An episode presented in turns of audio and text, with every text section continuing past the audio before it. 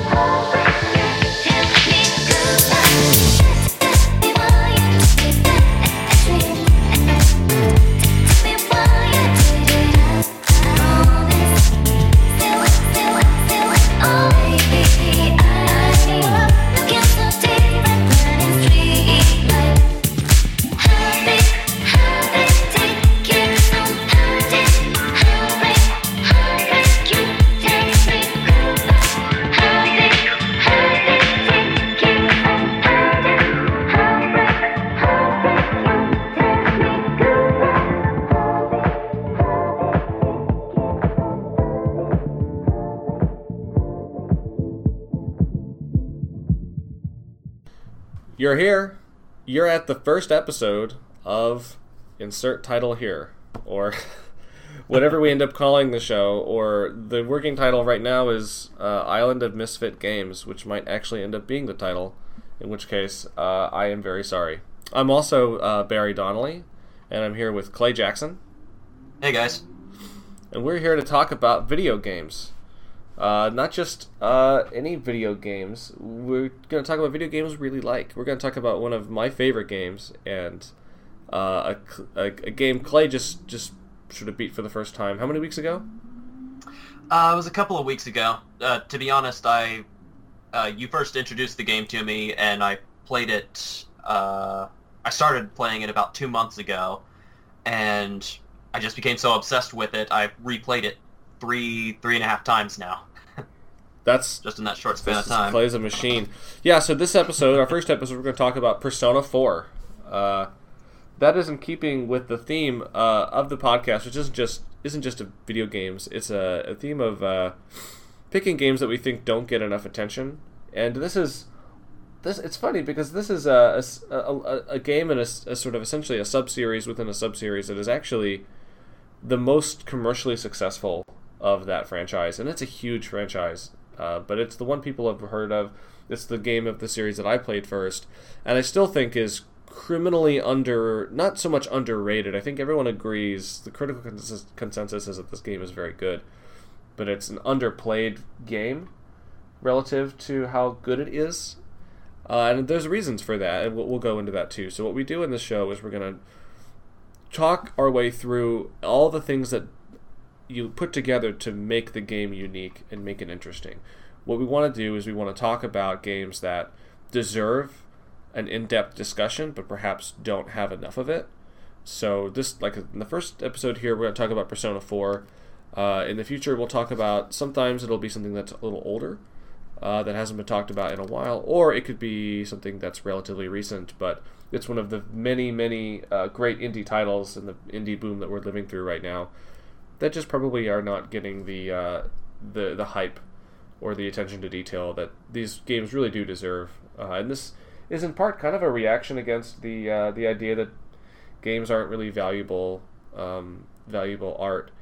And I say that art not just in this um, oh well it's very nice and and we can have fancy games with high concepts, but even quote mainstream basic video games um, are worth the kinds of time and attention to detail that any other text, whether it's in an English department or a film department, uh, is worth talking about. I, I don't think that sometimes when people talk about, oh, well, if you like really good comic books, you should read the following graphic novels, and they'd like name Alan Moore stuff.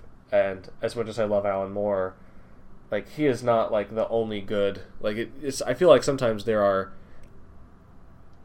if an art form starts to get noticed by some people, it's only these certain kinds of expression within that art form. And I don't think video games have even reached that point. I mean, can you Clay, can you think of like a video game that you know would make a film critic be like, "Well, this is actually a really good version of visual storytelling," or do you think that games, despite being so popular, are still off the critical radar? Uh, no examples come to mind, Barry. Yeah. So, so before we get into Persona Four, we should at the very least say who we are and, and what we what we do and what we want. Um, I'll I will start with myself. Uh, like I said earlier, my name is Barry Donnelly, and I run another podcast about tea.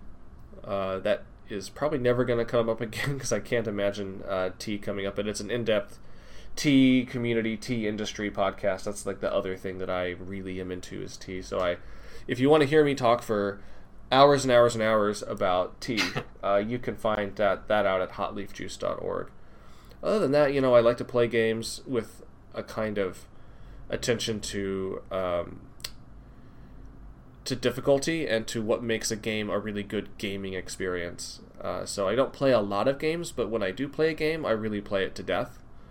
Um, yeah, that's and I, I tend to play RPGs. I tend to also I like I like to play fighting games. Fighting games don't like me because uh, I'm really really awful at them. really awful. I can vouch for that. Yeah, uh, Clay. Uh, who the hell are you? uh, I'm someone who enjoys role-playing games as well, as well as the fighting games. Really, I'd play any game as long as it's good. I, as long as it's you know one of the higher end games, I'll play it and I will replay it and replay it again probably. Yeah, yeah. Clay is really good at like platinuming games in a way that I have never ever been into. Clay will will you're, you're so you have such a good attention to detail. You you're able to to find all those little trophies and all those little ending every ending to every game. I mean, it's been two months and you've played Persona Four three or four times now. Like you're lapping me, dude. And I played this game two years ago. yeah, it's um, it's just something I do. I like to get my money's worth. I like to see every line of dialogue, every cutscene I can see. Just I really love to just dig into a game. Cool. Well, uh, now that you know who we are, uh, and uh, if you're still with us, you know, now, now that you know who we are, let's just talk about Persona 4 because, man, I am dying to. This is one of those games that you finish and I, you feel a genuine. Not to talk about the ending because we will not talk about the ending right the second, but you just feel sad if for no other reason than it's over. And it's not so much that I, when I finished the game for the first time, I didn't just feel sad because I was sad that the game was done. I was more sad that you, the main character, was saying goodbye to his friends. And I thought, oh god, he's going back to whatever life he had before, which you don't know anything about. It must be terrible because he probably didn't have friends. This is probably his arc as a as a protagonist is to learn to is to learn about the power of friendship uh, through meeting these these cool kids in this small town, and he's got to go. He's leaving, and uh, that's just. Uh, and then I knew that I wouldn't see them again for a while. I was like, shit. There's no more new new new scenes with Chie and Yukiko and Kanji. I don't care much for Yosuke, but you know it's it's fine. we'll talk about that. Uh, yeah. So Clay, what was your like when you find when you beat the when you finally when you finally beat it like after you were sort of done making your first through way way through like what was what was your feeling like what was your like sort of feeling about the game? Did you want to like immediately talk i think you immediately texted me right? You you wanted to talk about it too. Oh yeah. I wanted to i mean granted when i called you i thought i had gotten the perfect ending and i didn't so um, yeah when i called you that one time i had a little bit more to go uh, now that i'm caught up uh, yeah let's talk about the ending at the end i felt a lot of the same feelings you did you know and I just had to replay it again right away. Like I'm always replaying games, but I never play it, replay one back to back like that, because I just got so attached to these characters. They just drilled their way into my heart in a way that very few other games have. Persona and... 4 is the Yu Yu Hakusho of JRPGs. no, seriously, yeah, because the strength it. of that series is on its pacing and on how every single character at every point is really good. Yeah, and that's what made Persona 4 great for me. In a way, the storyline, like the murder mystery portion of it, that almost came secondary to just getting to know these people. You Did know? you get spoiled? Uh, a little bit. Now, uh, we are going to have like uh, like this isn't going to be a spoiler-free Uh, podcast. for yeah, no. I think this are- game has been out since 2000. Yeah, okay. So f- this this whole episode is is free range spoilers. If you haven't completed this game, uh, listen to another episode or go play Persona 4. Uh, I promise you, it will be a good use of your time. Uh, I swear. Definitely. So uh, the whole yeah, ten out of ten. It's a yeah. This is like the definition of a ten out of ten game for me. Uh, total rec- This is not like a recommendation kind of a podcast. Where this game has been out for for almost nine years now, so I, I'm not super concerned about. Oh, is it a is it a nine out of ten or a nine point five out of ten? Like I just want to think about it. Like if I had to if I had to write a PhD thesis about what makes like this game good, how would I how would I how would I create the curriculum for that class, right? How would how would we reflect on a game experience uh, after it's done? So yeah, so there are going to be spoilers from here on out. So Adachi is the killer. yeah. All right, so uh, let's dig in uh, with the battle system first off. Yeah, uh, the the battle system in this game is so. Geez, actually, you know, before we do that, I almost feel like we need to. One thing I've noticed is that I think this is a hard series to explain to people, particularly like particularly it's a hard game to explain what you do. They say, "Well, what do you do in this game?" And well, really, you do like four things, and they're all very they're all very very different. So before we get into the dungeon crawling, I think we should just talk about the way the game is structured within itself. What are the different kinds of things you do? And we'll get to the battle system, but I think we should just say that this is a game that is at the same time a visual novel like real life simulator dating sim part-time job sim life sort of personal life simulator for your main character in this small town. And at the same time it is a procedurally generated dungeon crawling turn-based rpg where the combat is based around a pokemon. It's already like it's already sounding too long to me right? Like and the, that combat is surrounded by this pokemon like acquisition of different demons or monsters that have different skills, just like Pokemon has. Uh, and there's a whole world of personal personal relationships you have with NPCs. So when you talk to an NPC on a different day, they'll be at a different spot. You know, sometimes Chie, Chie is at the is at the roof of the high school because it's sunny, but if it's raining, she's in the classroom and you can't hang out with her that day. She's not in the mood, right? Uh, and so different days, different NPCs or party members you have a different kind of conversation with them and your relationship has points and that is directly tied into how well you can control the pokemon monsters which affects your ability to do the dungeons which affects your ability to solve the mystery in the small town where you happen to be simulating your life and you have to be in bed by a certain hour and you get your driver's license to drive, drive a scooter around and take the take the bus to places after school right? Like it's all of these things at the same time. Did I forget anything? Um, no, I don't think so. Yeah. so, and, and I think that's been the big problem that this series has had up until this point. There's, I think the series has had two Persona and SMT games by extension have kind of had these two big problems with reaching a big audience, and that is that these games are hard to explain and they're even harder to sell. Uh, they just, I guess you could say, it's it's like a, it's like if, if, if, if, a contemporary high school anime was a series was was a, was a game.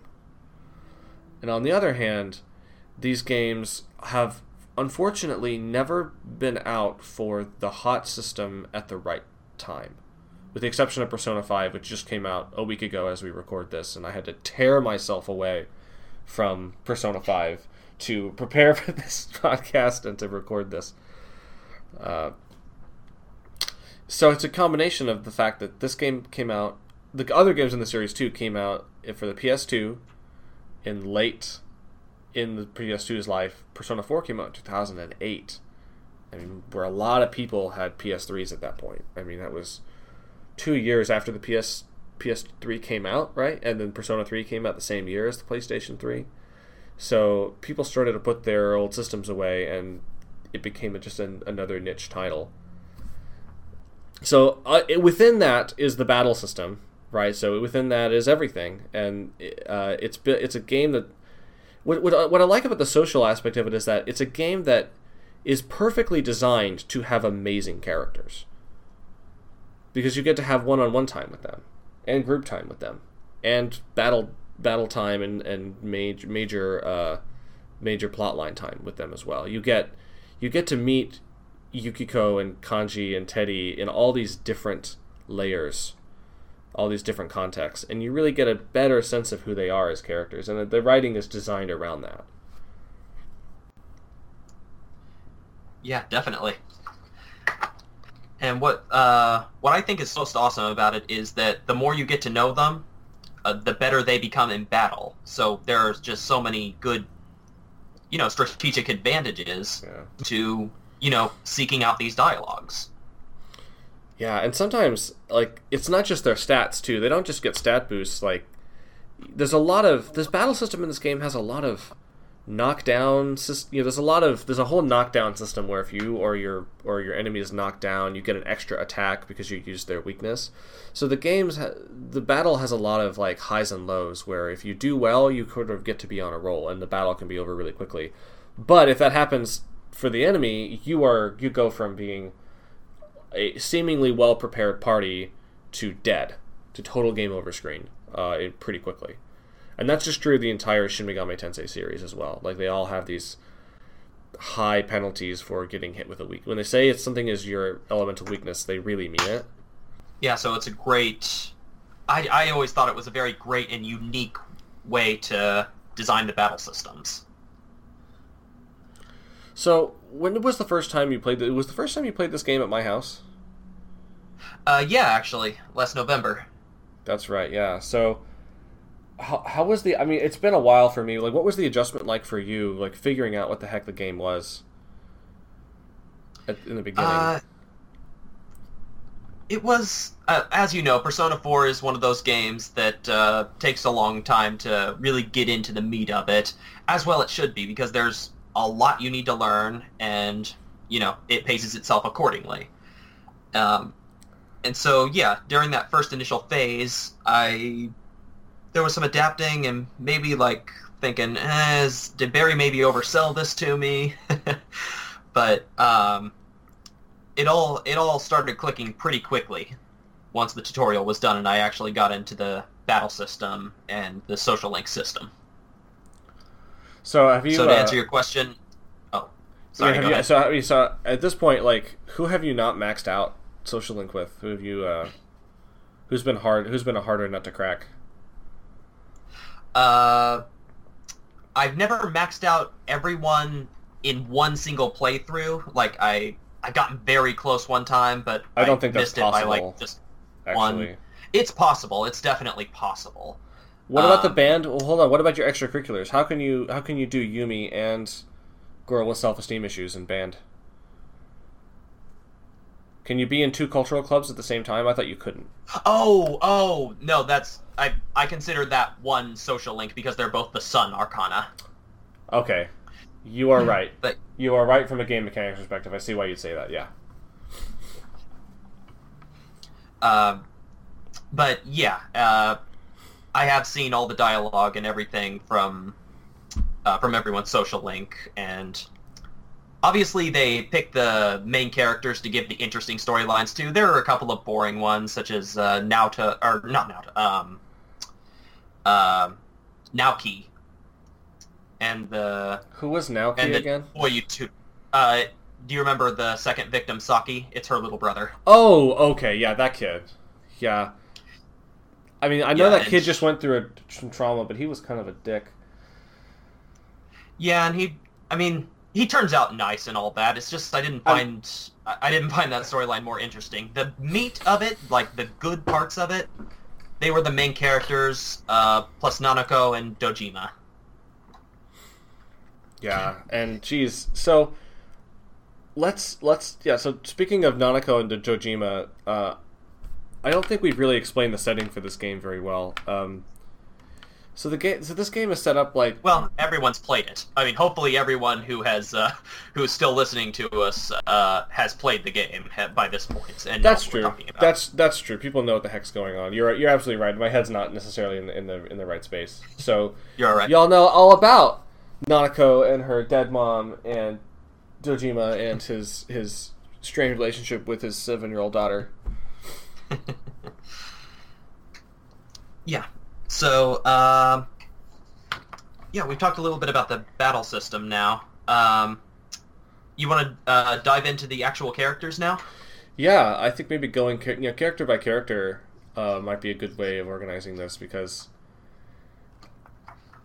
yeah the characters are so integrated into the experience of this not just the story but of the game mechanics itself like like i was saying earlier it's a it's a game that is structurally designed to bring out the best and well written characters and they have gone out of their way to have amazingly written main cast and pretty solid supporting cast i i think i think uh persona 4 has probably better supporting cast social links than persona 3 uh, does sometimes I roll my eyes at some of the things that they say in in, in any of the games. But so the the first who's the first friend you meet? I guess it's I guess the first kid you meet is Yosuke. Yeah, it would be Yosuke. Yosuke, yeah, and as we were saying off air, Yosuke is this interesting like archetype that keeps popping up in these games, where he's your he's the he's demographically the most similar to you. He's your age. He's all that you have to play as a man in all these games except for the portable the PSP version of Persona 3 and uh, he's your same age he's he's your same gender he's your same age he's in your class he's your bro man and he's gonna call and ask you like who do you like more this girl or this girl right and he's gonna have some some little harebrained scheme to go pick up chicks and I, that guy exists in all these games and i find i don't know yosuke's not Yosuke's fine. He's not my favorite. He might be a little bit of a cliche, but there's something. There's also something very endearing about him. Something that kind of just makes him stand out, and that is uh, that we actually get to see, you know, his suffering, and right. that he in he believably works his way through it. Like you see so many of these characters who like go through a lot of stuff, but you know they're just like they're magically okay because I'm strong. But mm-hmm. you get you really get to see his struggle through his social link, that's and that's true. kind of what makes him stand out in my mind and what makes me like him.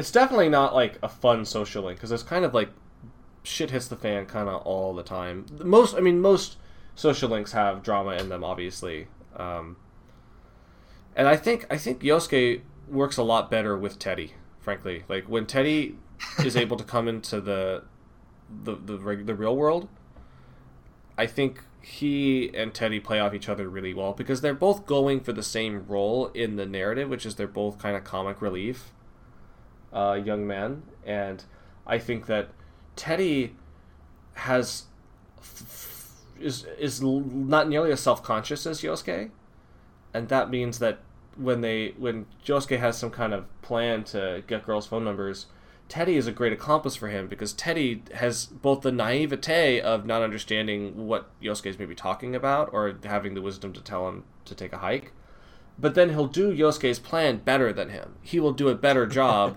or he'll take that that dumb idea to I think a more logical extreme, because again Teddy just has big bare balls and is not scared of anything except for ex- his existential angst and futility that he has about the fact that he exists alone in a in his own parallel universe. But that's it, that's in his his his own social Lincoln story. On the outside, he's great. So I think that I think they work well together. I think that when it's just the main character and Yosuke, it's a little like. But what about my senpai who died? Or everyone hates Junes, but they love it. I don't know. Yeah. so that's basically Yosuke in a nutshell. Yeah. Let's move on to Chie, just about everybody's favorite. Chie. So at the end of the at the end of this show, we will we will have a discussion about who is best girl, and this is one of the hardest decisions to make in the game is in Mhm. evaluating the game is to decide who is who's who's the best waifu. Because there are some damn good waifus in this game, man. Like this is this is top tier waifu final bout battle royale going on as to who's going to be the best waifu. But Chie is is is ten out of ten waifu material for sure. Right, right. You know, she has this. She's introduced. Hold on. Yeah, I hear that. Uh, I'm fucking. I, don't know. I live 22 stories above the, but I live downtown, so like there's just constantly cars and their motorcycles are loud. So okay. Yeah, and Chie, you know, she's the. She has such a great personality in the sense that she is so out there with who she is. She's I, I got she's probably the most comf- she's probably the most comfortable in her skin. Like if Kanji is probably the least secure emotionally of these characters, I'd say Chie is the most emotionally secure in in her own identity. I think Chie's conflict has to do with what do I do to be the best version of myself, but at least she knows what version of herself she wants to be. She's not concerned about big pictures, uh, but that kind that at that level, I think she's really confident in her personality, but she just doesn't know what to do with her literal time on Earth. Right? That's kind of the gist I got from her social link. Hmm. Yeah, Chie is definitely one of the more lovable characters. Uh, more low on the drama end, but uh, always very spunky, always moving, always um, just always kicks. doing something and talking about yeah she kicks and she loves meat and kung fu movies just these little things about her you know she's just very open about what she loves Right. and that's kind of and uh, I'm kind of reminded of uh, of uh, quote uh, by Ron Swanson. Uh, he said once that uh, what you're passionate about is the most attractive thing about you, and I didn't really get what he meant by that. But when I look at Chie, I kind of see what he means. You know? Wow, I didn't think we'd be bringing up Parks and Rec, but yeah, man, Yeah. let's get some the wisdom of of, of the, the Tao of Ron Swanson uh, here. Sage, Sage, Yeah, Sage. Ron, man. Uh, Yeah. he's right though. He is right, and Chie, uh, I, I- I see. I, I would be very interested to see. Uh, remember, I sent you that list of the Japanese poll for who was the bet, who was the who was their favorite character, in like Yeah. whatever magazine that was, and I, I don't know how scientific that poll was. Wasn't Chie really low? Uh, actually, I think if I'm remembering correctly, Chie was number two. If Oh, we're talking shoot. about the same list, are you The talking one about I the emailed we- you. The one I the one I emailed you. Yeah, the one you emailed yesterday. yes, the only Yeah. list of Persona Four characters. Okay. Uh, in that case, yeah, I think she was number two. okay. Uh, what was weird about that list to me was that Yosuke was number one.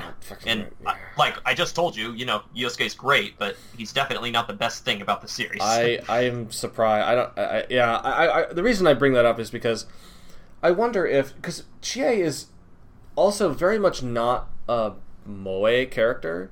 She's not a submissive woman, and there's a lot of Japanese media that even when you have a strong strong female character, she usually is in some kind of a submissive or at least an emotionally vulnerable position as part of the plot.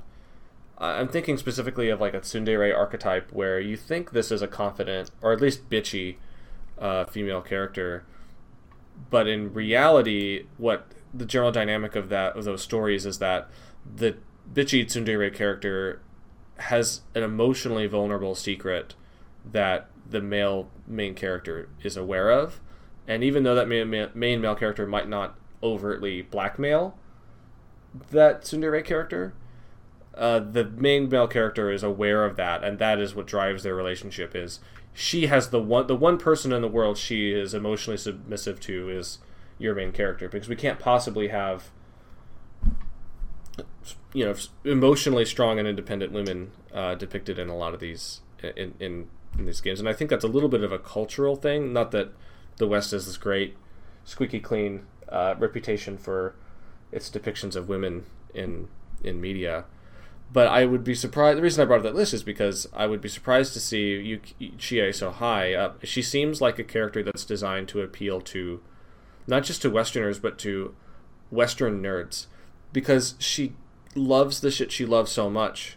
And I think that people who are 30 years old and are talking on the internet about how much they love a video game from 2008 about about about living as a high school student in a, in an anime setting in Japan are, are confident people, right? Like, and they like to share what they enjoy instead of sort of hiding that. And I think she's a character that is emotionally set up to appeal to Western nerds specifically because she's not she's not moe, she's not submissive, and she she gives a shit about the things she gives a shit, shit about in the same way that kind of you and I do, and other uh, you know if we define nerd as somebody who likes a certain thing enough to engage in that hobby very directly like you know people who make their own costumes for cosplay or make their own games or write fan fiction right? Like that's they love something so much they're engaging with it creatively and integrating it into their identity. And chie is a lot like that. And i think that's probably why people love chie so much.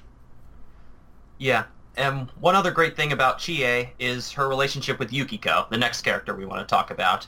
Uh, they just have this, you know, beautiful, you know, relationship, this great friendship that's just heartwarming. what's the what's the term for bromance? What's the female version of bromance? Because that's exactly what this is. Yeah, I don't I don't know if there is one. They're about as BF good at BFFs as Yusuke and Kuwabara, man. Like again, to bring it back to the Persona 4 is a Yu Yu Hakusho of, of, of JRPGs. They're such good friends, and that just continues on. And I just wish there was a term, sis, sis, sis man, sister, sisterhood, sister. It doesn't work. Yeah, it I'm gonna stop trying. It doesn't work. Yeah. So, uh, Yukiko, by contrast, is you know much more reserved, not really uh, not really open about what she loves and uh, or hates as much as Chie is. So their relationship is strange, but it just works. Well, Chie wants to protect Yukiko because Yukiko, especially in the beginning of the game, and as as the game unfolds, this does change, but especially in the very beginning, Yukiko is is she is in by the other characters in the in the game she is very objectified. She's objectified by her parents as their heir. She's objectified by the media for being oh the the high the high school age daughter of the local inn, the local tourist attraction, and she's she's you know she's very pretty, uh, and she has sort of she has good grades. She's got her got her shit together, and she's kind of objectified by those people. And I don't think she's really she's not engaging with the inn. She's not engaging with her grades. She's not engaging with boys. I mean, there's that creepy guy that asks her out uh, at the very beginning of the game, like on the I think it's your first day of school in yeah. game, and she like is oblivious that he was even asking her out in a super invasive and creepy. Just I mean, that character is drawn to be a creepy caricature of a creepy person. Uh, so I, I think the audience is, gets that clue immediately, just visually. But leaving that aside, she doesn't get it from the the in-game dialogue. Uh, and so Chie comes in and wants to sort of protect her and to, to be a good counterbalance because Chie sees the emotional needs that Yukiko has and wants to come in and save everybody. She's a people pleaser for sure. Yeah. All right. So, how do you think Yukiko ranks up in there? I mean, is, you're asking me like if you like Yukiko is also a ten out of ten waifu material. I mean, of all the female characters on the show, I, on the on the game, I think Yukiko, Yukiko is the one I ended up making my girlfriend in the first playthrough. Uh, that was maybe a little bit more because she was available to social link, and I maxed her out first.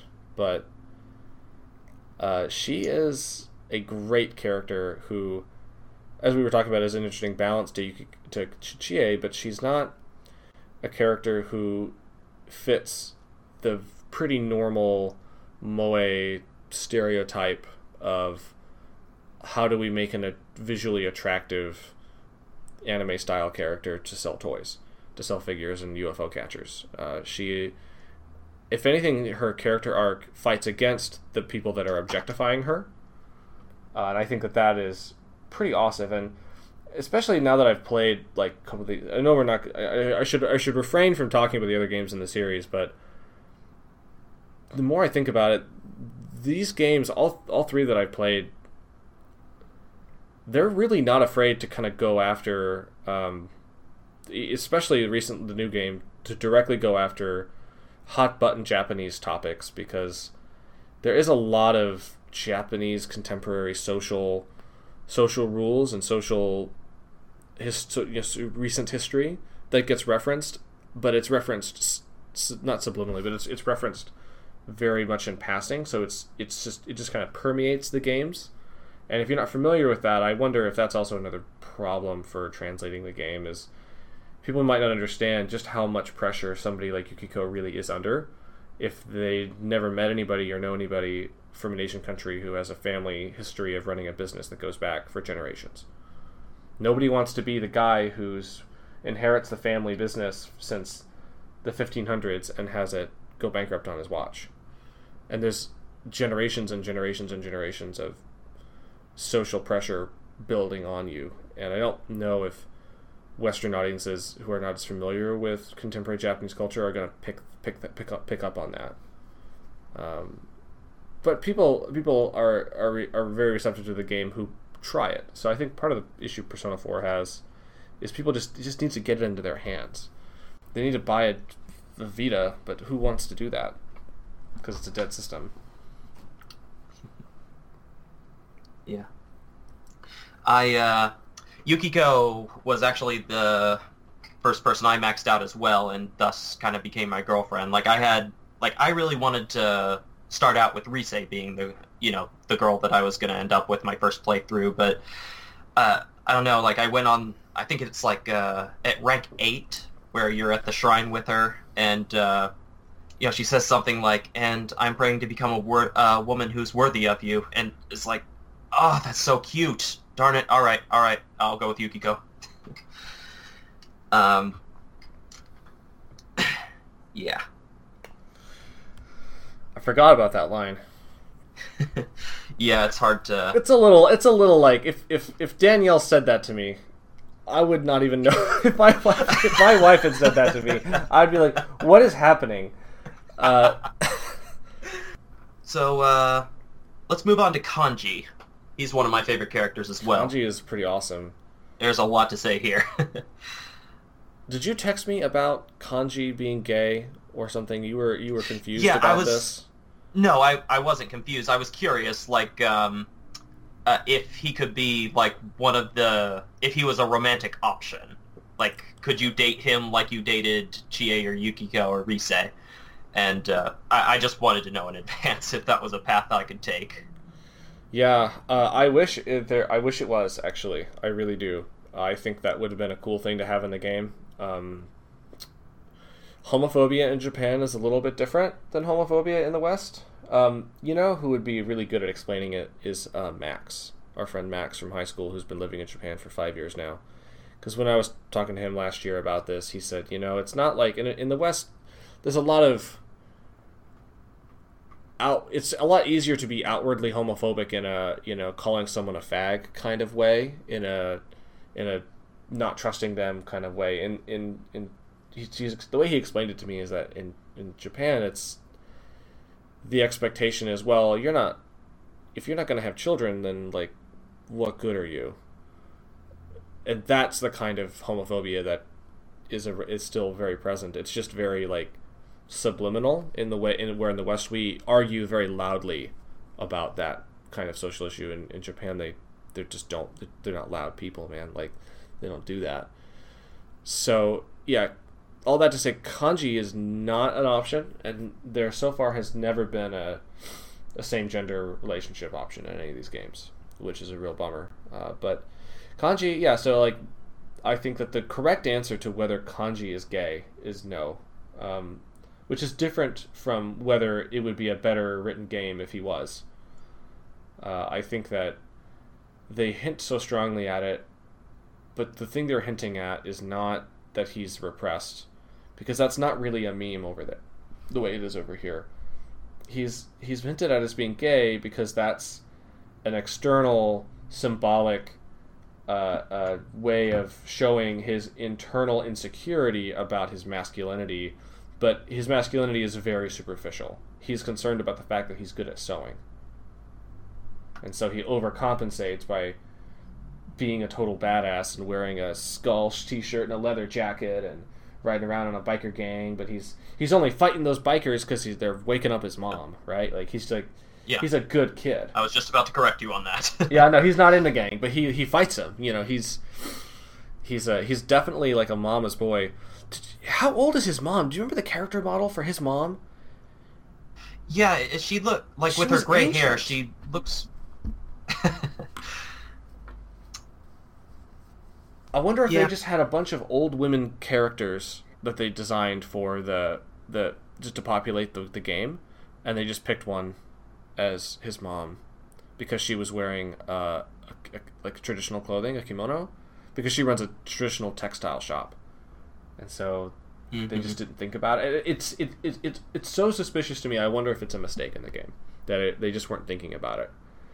Not that people don't have old parents, but that kid's 15 years old, and that woman would have been like menopausal when he was born. Man, like no way.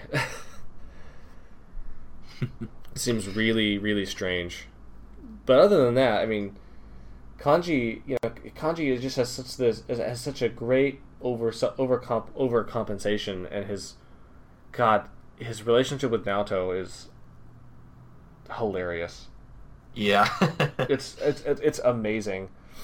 It's one of these weird kind of gender bendy scenarios where he's clearly into he likes her, he's into her, but she presents herself as a boy, and so he's he already is insecure anyway about his what are what are ultimately not really masculine traits, right? Like being into cars and motorcycles and fighting people is not masculine. If that were the case, then you know Ronda Rousey would be really unfeminine, right? Like all those female MMA fighters would be very unfeminine, and that's just not true. Uh, so he's already insecure about that stuff, and then he he wants to. He, he finally finds a girl he likes, and he thinks she's a boy, and he's poor guy is just he's too young for this shit. He's too young. he's only fifteen, and he has to deal with all this crap. And and he, he's freaking out now. He's freaking out Naoto a little bit because she doesn't know how to react to his weird behavior. Yep, that's true. And I don't usually talk like talking about things outside the game when we're talking about a game, but if I may say so, I think he has one of the best voice actors, second only maybe to Chie. Like Oh, he we can re- talk the about voice voice actor actors. really brought his character. Uh, yeah, I know we can, of course, but uh, I, I was just saying it's not usually my forte. Okay. Um, you know, I leave that stuff to you.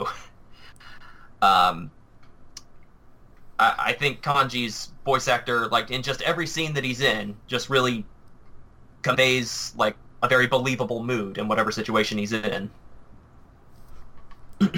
Yeah, he's got this. Yeah, he's got. I forget the name of his voice actor right now. I don't know too many of them. Um, but I, I overall, man, just to segue into the dub a little bit, just to talk about it, I, I think that this is a pretty good dub of a game. Like I, I, I like basically everybody. Um, I can't think of a really e- example of a voice actor or voice performance, I should say, in that game that I just hated everybody was pretty solid. There was no like big issue, and this is not a game that you have the option for Japanese in.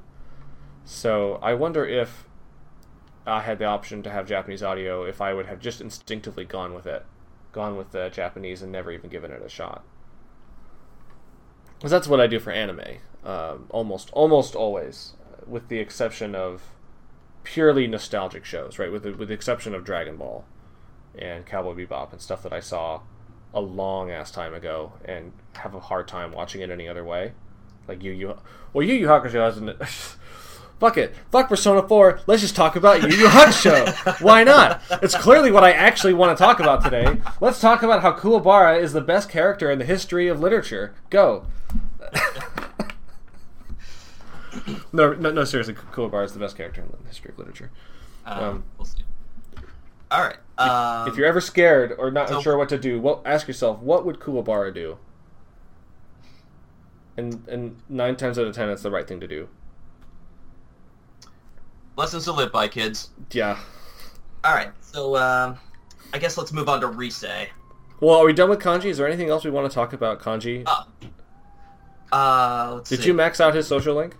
Because I Yeah, did I not. did. I did not. I had a hard time Oh, finding him. Um, and have not gotten very. F- I have not finished my new game plus playthrough yet because Persona Five happened.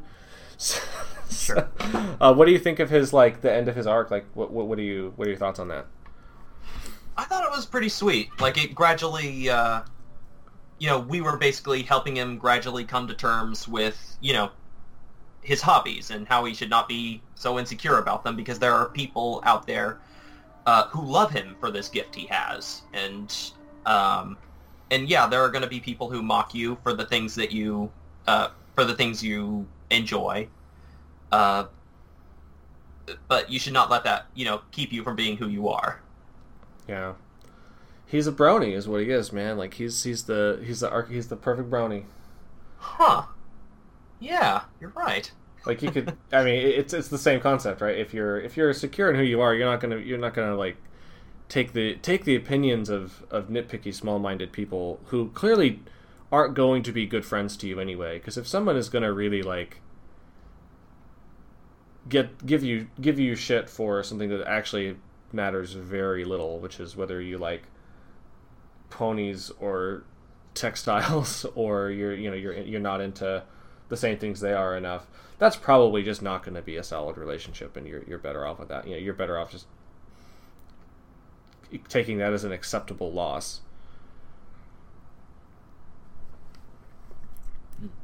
Well okay kids uh be conf- believe in yourself and uh and and and and, and watch ponies that's what Kanji says you want to talk about All right. uh, Rise? Yeah. Is she your favorite character?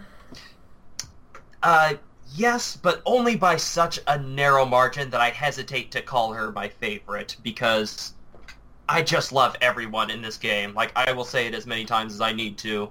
Everyone in this game is special to me. But there is something I like about Rise. Um, her journey to find herself, I really relate to. I, uh, and I just really enjoy her as a person. I enjoy her cute little personality. I enjoy that, you know, she kind of has a crush on the main character before you even start the social link with her, which no one else really does. Um, Is she the Lover's Arcana? uh, she is the Lover's Arcana, yes. Yeah, I, am I kind of suspect that the Lover's Arcana is the game's designer's way of like, wink, wink. This is the canonical ship. Hmm. Well, I haven't played any of the other Personas, so I wouldn't know anything about that, but that's good to know. Um, anyway, um, yeah, let's, uh, let's dig into Rise. I mean, Rise. She's- Yeah, Um, she's very, uh, very kind, very, um, very willing to do her part, uh, just as all, uh, just as they are all really. But uh, one thing that kind of stood out to me was that when, do you remember when Teddy's per, uh, Teddy's shadow rose? yeah, yeah. Like after her Uh, boss Teddy- fight. Yeah. Yeah, exactly. Um, she had just gained her persona, but she mustered the will to fight. I mean, everyone else who had just gotten their persona had been had to be knocked out for at least a few days. But she not only, you know, wasn't knocked out right away, but she gathered the determination um, uh, to assist in a fight. Hmm. That is a cool, interesting. That, that is a cool observation. I didn't, th- I didn't really think about it that way. I, I don't want to disagree with you on how great Rise is and how resilient her character is, but I, I feel the need to, to, to nitpick with you about this because the reason there's a structural reason that has nothing to do with the character's arcs as to why it takes people so long to get back and join the party, and that is that the game has a calendar system, and in order to have the game maintain the pacing that they want it to have, that's why the deadlines exist. And so certain events will always happen on a certain day of the year out of the game. So when you and, and if you have the ability to run through the dungeons at your own pace, say over the course of ten days, and you get done quote early, uh, you might have a long time before you have the instead of having that instead of having that cutscene where they come back later, or you know you have to you have to get to that that point in the game when it's designed to be there, especially because it usually sets up something else in the game from the storytelling perspective. So they make up this thing where like, well, you know, Kanji is tired, Yukiko is tired. Now Yukiko isn't tired. You're just really good at completing the dungeon. Uh, and I believe that Rise will continue to be tired if it, even after that happens, right? Yeah, she will. Yeah, so it's it's a game mechanics thing, but you are not you are you are not wrong in that uh, she has a lot of resilience, especially given the amount of life that is just sucked out of her prior to the game, and that she has to go through before the, the sort of her, her her initial appearance in the game. That's not on not on TV, not like that cheesecakey commercial we saw at the very very beginning of the game, just kind of. Uh, I can't decide whether I hate that transition or really love it because it's so abrupt. It's so weird. Like when all of a sudden you you beat you, you you're done in the velvet room and you sign in your name and the next thing it's just oh wow i'm you know 15 year old girl like I, i'm so fat i need to drink a diet drink and you realize you're watching a commercial yep so what else can we say about Rise? Oh uh, yeah, well, I mean, you know, Rise is this. She again, they, they don't they don't let her become the. They don't let her be objectified. I mean, I like the fact that it, it's funny because this game is pretty like overtly sexual, given the age of the characters and given, you know, that the game probably could easily and would be played by players of the same age as the characters. This game wasn't around when we were in high school, but if it was, I would have played it and liked it at that age. So like on the some on the one hand, they do make a lot of like sexual references, especially the dungeons and stuff. Where the Rise's is a strip club, Kanji's is a is a bathhouse, but it's a it's it's a bat it's a bathhouse. It's a you know it's it's a it's a gay hookup club, and uh, Yukiko has that finding her prince thing, and where she starts to say kind of risque things. So the game is has a lot of overt sexuality, but if you look past that messaging, the the the, the uh, exterior, it's actually a game that is very anti-objectification of people. Uh, whether it's they're being objectified because they're stereotyped as being a wuss for liking liking clothing, liking designing clothes, or they're being objectified in a very explicit sort of sexual way, the way that Rise is objectified by the Japanese idol industry and by her her managers and stuff uh, or how Yukiko is objectified, not just by the media, but by her social expectations. You know, it's about not about letting people be their authentic selves, and sometimes not to like get into the end of all of these characters' arcs, but sometimes being yourself means making the decision that society kind of picked for you anyway, but it's your decision now. I'm reminded a lot of um, some. There, I think there are two kinds of stay-at-home moms. There are stay-at-home moms who are just stay at home moms because that's what their religion or culture has kind of dictated to them based on their gender.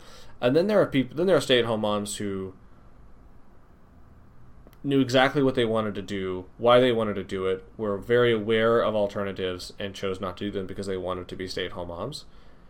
And from what I understand, one of these groups are much happier overall than the other.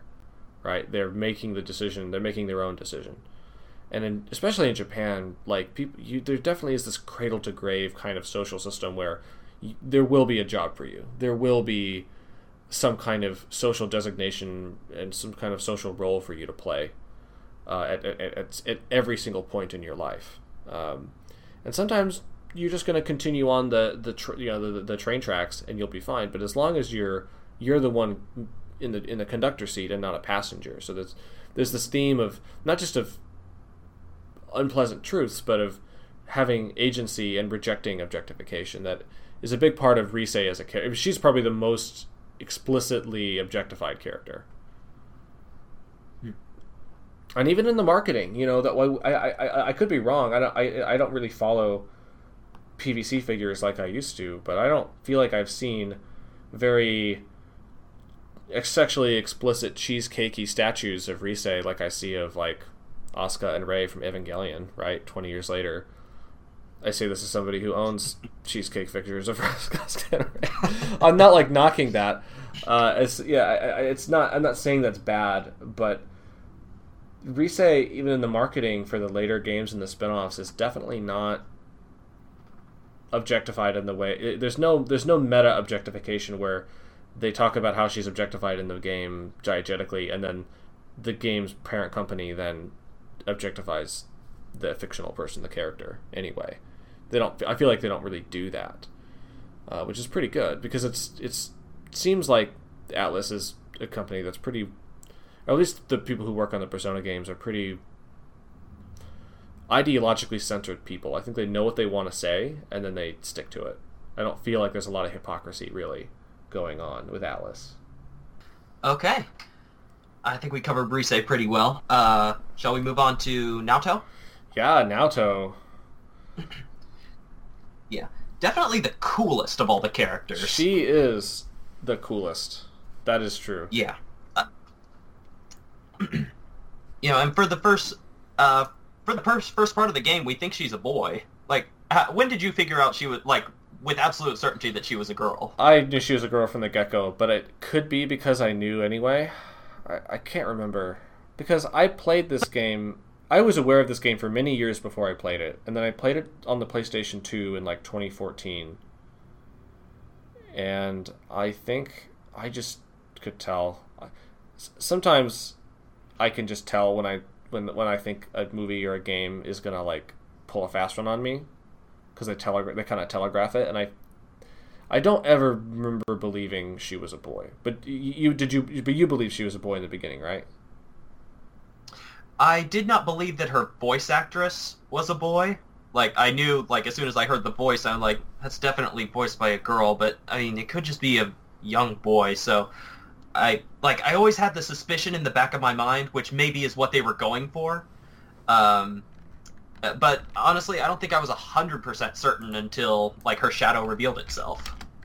Huh. That's. I guess. Did you when they said because uh, the the game will say when they, we don't know her name, it, they usually give like a description of the character, like rude looking girl or tough boy, and this this was like smart dressed, smartly dressed boy or whatever they. What did they? Do you remember what they said for Naoto? Um, short boy or or. I think it was uh, thin or skinny. Skinny boy, thin boy. Yeah.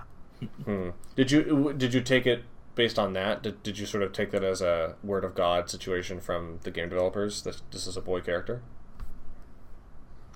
Uh, no, because I still had that suspicion, but you know, uh, when I when I read that, of course, I you know, I guess I took their word for it at the time. so, hmm. yeah. So you were really on the Kanji is gay train, right? Because Kanji was like, it really looks like that's really what it looks like. that he's first, sexually yeah. repressed and he's into this, you know, thin, th- you know, sort of thin, f- effeminate looking guy, um, and he's not very uncomfortable with that. Yeah, Naoto has an interesting. Uh, I I wish she was introduced a little bit earlier in the game. And that's maybe the one thing that I kind of wish was structurally different about this game is that I wish now I wish some characters were introduced a little earlier. I mean, Naoto is introduced in the narrative earlier on, but we don't really get to have her really join the party and get her social link until much later. And I wish that wasn't. Yeah, she case. makes very spotty appearances up until then. I'd say she's aside from the protagonist, she's one of the more powerful characters. Well, she's really OP in battle. Yeah, very. She has a variety of different types of attacks. Um, she has really good uh, light and dark attacks, which I don't even bother with on all the other characters, just with her. And uh, just a very useful asset in battle. Yeah, and she's definitely smart. I mean, she's the smart. She's the smartest character for sure and sure. she knows it. And unlike uh, you know, she, she, all these characters for the most part stick out in some way or another in a way that they maybe don't want to or had there's unintended consequences to the way they stick out. And she sticks out in a very public way, not in the way Rise is very public, but in a way that puts her outside of school and outside of a normal childhood, I guess. It's like she had to grow up the fastest. Mm-hmm. And that makes her one of the most mature characters, but it also kind of gives me a little bit of a, more of a thrill when she's in a situation where she's being more vulnerable because the the walls are coming down a little bit and yeah, cool-headed, smart detective Naoto is still an insecure person who, who can be flustered. Uh, yeah, and, and they don't really like. And this is another missed opportunity, perhaps, for just wider representation of different kinds of people. You know, you could have had Naoto be a you know a transgender boy, right? I'm not saying every game has to be a very special episode where we, we where we include every every color of the rainbow every single time. But when a game goes out of their way to hint at these things and then takes them back from you, uh, that seems like a kind of an act of liter- that seems like an, an act of cowardice on the part of the, the author a little bit. Like it's like they wanted to do those topics, but they didn't want to commit to it because they didn't want backlash.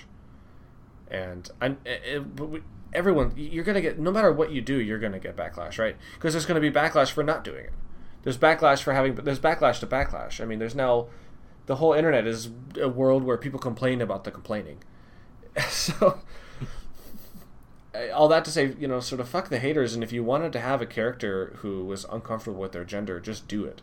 If you wanted to have a character who was just gay, like have a gay character and have him be a badass gay character who who who fights biker gangs because they wake up his mom, who's seventy eight years old. Back to that. You know, it, it's it's what bums me out is when they. It seems like they want to do it and they are holding back you know, and, and sometimes you have because an androgynous girl character is fine. That's with short hair, totally fine. I, I am not saying that about Chie, right?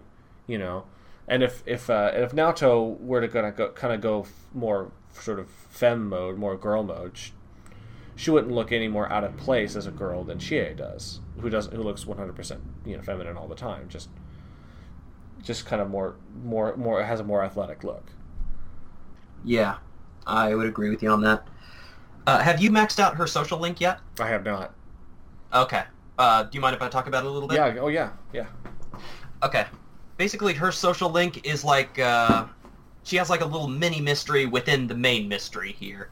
Yeah. Um, you know, someone writes her a letter. Uh, you don't know who it's. Uh, well, he gives you the letter that you then give to her, uh, and you're both trying to figure out what the letter means, and you know um, uh, who wrote it, and Oh, and before this, uh, someone had actually robbed her house or her grandfather's house, and that and we now know that that thief, the person who stole her items, is the one messaging her, and it's just trying to figure out like why he's doing it, uh, uh, what's his motive, all that stuff. And of course, in the end, it turns out that uh, her grandfather kind of staged the whole thing because he wanted her to remember the fun parts of you know solving the mystery of like getting back in touch with her inner child, yeah. uh, who just dreamed of being a good detective and loved the thrill of solving a mystery. That's awesome. Uh, that, that that goes. That's a really good social link for her character's emotional development, right? Like that. That's that's actually that's very fitting. That's a very fitting uh, uh, arc for her social link, given that she's a character who who definitely had to grow up a lot earlier than any yes. of the other characters did.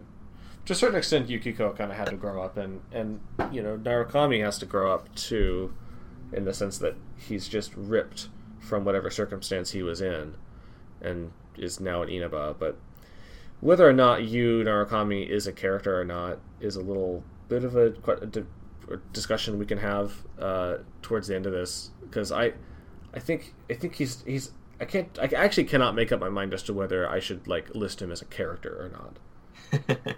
well, I would like to talk about him a little bit uh, once we're done talking about Naoto and Teddy. Yeah. Um, uh, one thing I also really liked about Naoto is her ability to just see every angle of a situation and take precautions. Like, uh, do you remember that scene where she basically told everyone, "Listen, uh, we don't know what kind of adverse effects this fog could be having on all of us when we go into the other world. I think we should at least go see a doctor and get ourselves checked out just to make sure. You know, I hadn't even considered that, and it's just, it's kind of seems like such an obvious thing you'd want to do in that circumstance. And just the fact that she brought it to everyone's attention and got it done really speaks to really speaks to her intelligence and her drive, And her maturity as well. Her maturity. Yes. Of course, you're playing a video game, and I think that in, when we consume media, we do have these kind of expectations uh, that are perhaps unconscious. That unless the show or game is kind of winking at us or lampshading the problem, that it's not something to be think. It's not something to think about, right? Because if the if if for example, in a different version of the story, the fog was slowly killing everybody and giving everyone a disease they would need to plant the seeds of that that that that plot twist much much earlier. And I think that even if people don't see consciously th- see things coming, uh, it's well written things. When you look back, that stuff would be there. So I think that if if for you to not expect that is just the fact that you are playing a game and have no reason based on narrative game logic to assume the fog is anything other than fog or anything other than fog that represents the power and scariness of the villain which is not a villain that's going to dis- give everyone a disease that, that can be cured by a doctor. That, if that may am I, am I making sense in that? I, I feel like Yeah, I might no, not have done a good job absolutely of explaining that. There's a there's definitely a kind of logic to storytelling that even people who are not like even people who haven't you know you don't have to have read Joseph Campbell to pick up on those cues and so you just think oh it's a game which is why things that subvert your expectations are either things that people really hate or things that people really like people really liked The Sixth Sense at first and then M Night Shyamalan just kept making the same movie over and over again and people got sick of it Okay, true. Uh, but I also think it was a good way uh, for the game developers to show that she's, you know, intelligent but also very cautious. Hmm. Thinks of everything. You know, there's always a different angle. And um, But she elevates the entire investigation squad uh, when she she, really does. Oh yeah. um, she's also very aware of uh, laws and loopholes, and I think very well. Let's just let's just say she's very good at her job. Yeah. All right. Uh, do you have anything else to say on that topic? Nah, man. Uh, Naoto is Naoto is is most underrated girl in this game for sure. She's not my favorite. Uh, I wouldn't vote her best, but I think she is first the most underrated as far as like you know fan art and people discussing characters. Uh, f- how much she's featured in promotional material, thinking about like how good a character she is versus how prepared you would think she would be based on the community and based on the marketing for the game. Like she's very under underrepresented, under underrated for how good of a character she is. I guess let's move on to Teddy real fast. There's not a whole lot to say, I guess. Well, I guess that's not true. He is a a being from the uh, uh, from the TV world, the Shadow Dimension. He's a bear. He's very lonely. He can't bear it in the TV world any lo- Okay, anymore. okay, stop, stop it, stop it. Okay. um, so he is. Uh, we tou we touched on him a little bit in Yosuke's uh, in Yosuke's portion, but he's kind of the comic. He's the comic relief, but he's also kind of like a symbol of you know who am I really, uh, uh, who I really am, who am, you know, where did I come from? Yeah, he has the he has the most What is the point? transparent identity issues. I mean, all these characters have identity issues, and eh, all of them have pretty grounded, real life examples of identity issues that any given teenager is going to have, or any human being is going to have it at various points in their lives, right? Teddy, however, is not a human being. He's a he's a he's not a he's he's not a persona or a shadow because shadows and personas are the same thing, right? Shadows are just personas that haven't been tamed yet. So Teddy is he's a bear, man. He's he's a bear. He's a Well, he's a he's a I mean, I conscious think I think Naoto made a pretty good argument for why he's human. Um, uh, she put it far more eloquently than I ever could. But um, like, do you remember the quote? Uh, it was um, what what what scene is this? What like where in the game? I'm sure it's uh, it's end. pretty it's pretty late in the game where uh, she says human uh, normal humans uh, are this who become this, and you just uh, were that before this, and it seems like the result is the same to me. Uh, the only difference was uh, the order in which the process occurred. So you're human, Teddy. Oh, okay. So she's making like he has he has the same existential issues a human being does. He just has them reversed. He's oh no, I can't I can't help myself. I'm gonna do it, Clay. I'm gonna do it. he has he got his existence before his essence. But all the other Something characters like got their essences before they had existence. So he's a full on like Sartrean he's a Sartrean protagonist. Now I want to see like a version of like a like a like a French existentialist black and white film version of Teddy, where Teddy's like in a 1920s Parisian cafe smoking cigarettes, being like, "Why, why am I so very lonely when I am surrounded by so many people?" And like Uh, old timey music students, is playing make it happen. like because that's what Jean-Paul Sartre's literature is kind of like. I mean, that's the character. That's that's that's a cartoon characterization of, of his literature. But he, he he's a philosopher who wrote plays and books as well, um, and they're actually good plays and books as opposed to a lot of other attempts at philosophical fiction. I think he pulls it off. He's one of the few human beings I think who has been able to do that. Uh, but he talks about the priority, the, the the the metaphysical priority of human beings, and he posited that there's an important distinction between your existence and your essence. And for human beings, your existence comes first, and you have responsibility for your essence. And prior to that, a lot of philosophers would have argued it was the other way around. So I couldn't help but bring some legit philosophy into this because that's exactly the point she's making. Uh, he had he, he has the same he has all the ingredients of a human being, but he has the reverse kind of kind of arc uh, to realization. But depends on who you ask, right? There are definitely le- legitimate philosophers who would argue that Teddy is more representative of what human beings are like than the human characters are, because human characters in fictions are not human beings. The big difference between a human character in fiction and a human being is that a human character in fiction has an essence and an idea that existed prior to their dialogue being written or their figure being drawn. Whereas human beings ha- are physically born prior to the development of our minds and the development of the things that make us who we are. Is that what is that a little say- much? Is that a little much? no, not at all. Uh, but what do you think Teddy's overall role here was in Yeah, the game? He's the mascot character. He's absolutely the mascot character, but like that's not a bad thing. He exists as a comic relief. I think he plays off Yosuke really well. And he is kind of like he has the naivete of a of a of a newborn child in some way, of like a two year old.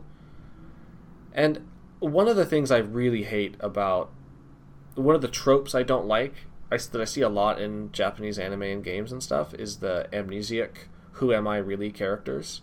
Oh, I don't remember who I am, so I'm gonna like be a character whose basic backstory becomes a plot point as opposed to just writing a good character. Uh, there's ways to do this right, uh, the right way, and there's ways to do it the wrong way, and 90% of the time, it's done very poorly, and so I'm really sick of seeing it. I didn't get that vibe from Teddy because the writers of Persona 4 did not use that as an excuse to not give Teddy a personality.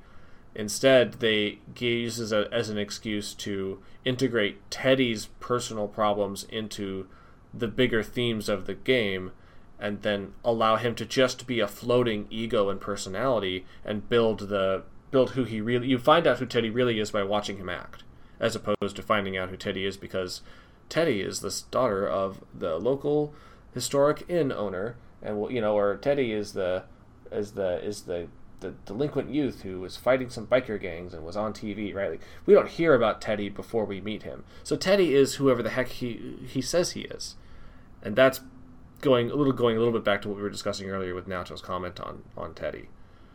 Uh, so I, I like the fact that Teddy is this kind of disembodied, naive, fun character who teaches you about what it means to be a person by at watching him act and not based on who he is because he is a total blank slate not in his personality but he's a blank slate in his relationship to human society Yeah. and he chooses to be a mas- he chooses to be a mascot for a grocery store, and he loves it. So Yeah, and the ladies love him. That's for sure. I sure do. Uh, you touched a little bit on uh, the amnesia aspect of things. Uh, maybe we can use that as a good transition to uh, talk about the new added character in Persona 4 Golden, Marie. yeah, let's do that. Okay. Uh, Marie was a new character added. She wasn't in the original Persona 4, uh, but she was... Uh, I don't want to say shoehorned in. Uh, She was shoehorned But- in. I mean, okay. I'm not- All right, yeah. let's even if you okay, I'm not gonna like. I I'm not a big fan of this character, uh, but I don't see what else you would call what they did. If you were re-releasing a game that was so tightly structured as Persona 4, adding a major character in a world that was already it's not that the Persona 4's world is very big, but everything in the small world they've made is very dense. There's a lot going on in every single shop on that street. So adding a new character who's a who's a major sort of integrate is majorly integrated into the story and into the, the lore of Persona as part of the SMT universe in general is kind of a tall order and that's, that's the definition of shoehorning in. Even if you so it, regardless of whether you like what they did, I think it fits the meaning of shoehorning. You know, you can shoehorn something good in, I suppose. People don't use the term that way. All right, that's fair. Um, but uh, let's talk about uh, exactly what Marie is. She is the, I guess, an alter ego of Izanami, who's really the final boss and uh, arguably the orchestrator of all the events that go on in Persona 4. That's the Uh, gas that- station attendant for people who haven't Yeah. finished the game. uh, uh, part of her lost background that she doesn't realize, uh, at least at the beginning of the game, is that she was kind of split off from Izanami just as Ameno Sagiri and Kunino Sagiri were in the beginning. And she was given more of a human form so that uh, she could spy on human beings and Izanami could see through her eyes uh, what human beings were like and what it was they truly desired. And uh, through her eyes, Izanami was able to, well, perhaps mistakenly or perhaps correctly, came to sen- came to the conclusion that mankind desired a world covered in fog, um, where they no longer had to hide their true selves. So that's kind of the role that they that they gave her. I wouldn't say it was a bad idea. But she's not that Uh, character though. She's the amnesiac character design of that character. True. Yes, that is. That's and that the that gets to like why I don't like this trope. Is because that's not really Marie. That's a character that they say is Marie at the end of her social link. Marie is the character we actually appreciate, and she writes poetry and and eats junk food and likes to like go out and do things and is maybe a little bit insecure and it's like, oh, shut up, don't read my poetry. But she's not ter- you know, she's not terrible or anything. Uh, that's what I that's what I mean when I say I don't like the the so the uh, the amnesia trope because that's not really her character. That's a, that you made a character and then withheld information about that character that has nothing to do really with how that character is used in the game or in the story until the very end. It's a little bit like not to reference other things, but you know how in the, toward two thirds of the way through Final Fantasy IX we find out Zidane was like a clone or something like that. I can't even remember. And he gets all emo for a while, and he like he fights his party members. Remember that? You're like, you know what I'm talking about. Yeah, of course. It's the best scene in Final Fantasy IX. No, it is not. no, it's, it's not. It's What not. are you? Ta- we're talking. Okay, no, I will argue with you about this once this blog is over because Okay. we gotta focus. but I will fight you to the death on this one. Uh, It's not a Uh, terrible scene. Okay, it's not. It's not poorly executed from a like Yeah. from that standpoint. It's cool that he's fighting them and he's OP and he's always in over overcharge mode. That that is not the issue. That's not what makes it. That that stuff is fine, but it seems like that has nothing to do with Zidane at that point. It's like you want they wanted a character that had these attributes but didn't want to put the work into it, establishing it, so they just threw it at you two thirds of the way through the story. That's Okay, that's all the analogy will- I'm reaching for. All right. Uh, I think that works for I think that's an appropriate analogy for uh, uh, for Marie. I strongly disagree with you on uh, on the Zidane portion, but we'll uh, we can address that. All right, once this okay, is we'll, over. we'll fight later. That's fine. okay. Um, let's see. So Marie is also a uh, a potential love interest, someone you can date. Um, I don't suppose she's uh, a person you've tried to date in one of your playthroughs. No, no. Okay, don't. Uh, I'll just save you some time. Don't. Oh, Uh, is it she- awful? Um, it is. Um, uh, it's not that it's awful. Like her social link is, you know, I guess average. It's not terrible. Uh, it's just that she, you don't get anything uh, from her uh, that, uh, like, very little changes in the dialogue between the the lovers route and the friends route.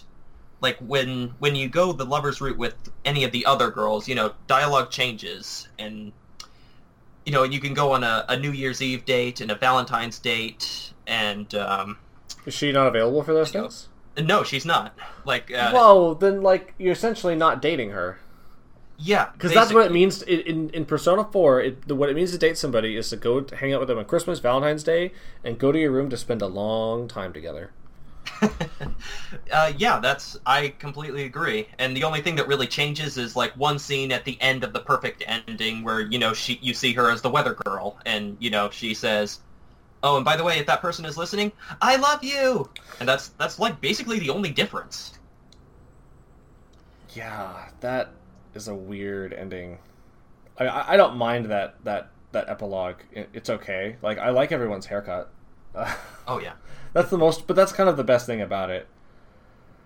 Yeah. Oh, yeah. So Marie, new character, new social link. Aeon Arcana, uh, very worthwhile doing her social link for the Persona fuse, fusion benefits, though. You can make some badass For sure. personas with her Arcana. uh, since we're on the topic of Arcanas right now, let me uh, let me just branch off for a second. and We'll come right back. Uh, what do you think? Uh, what was your favorite uh, persona? That's My plan. favorite persona. Oh, hmm. That's actually not something I've really thought of. Who do I like the most as a persona? Geez. All I can think of are snarky answers that aren't real answers. All I'm doing is not revealing my true self and opening up. Instead, I want to just deflect with humor. Because I was going to say Mara, who's not even in the game, but is a is a is a is a persona slash shadow slash demon in other SMT games and, in Persona Five. That's a gigantic dick on wheels. Um, I'll send you a link to it. It's hilarious. Okay. Yeah. um, you know, I, I they don't have personalities, so I, I'm not exactly sure why I would have a favorite other than the uh, that I like the way they look.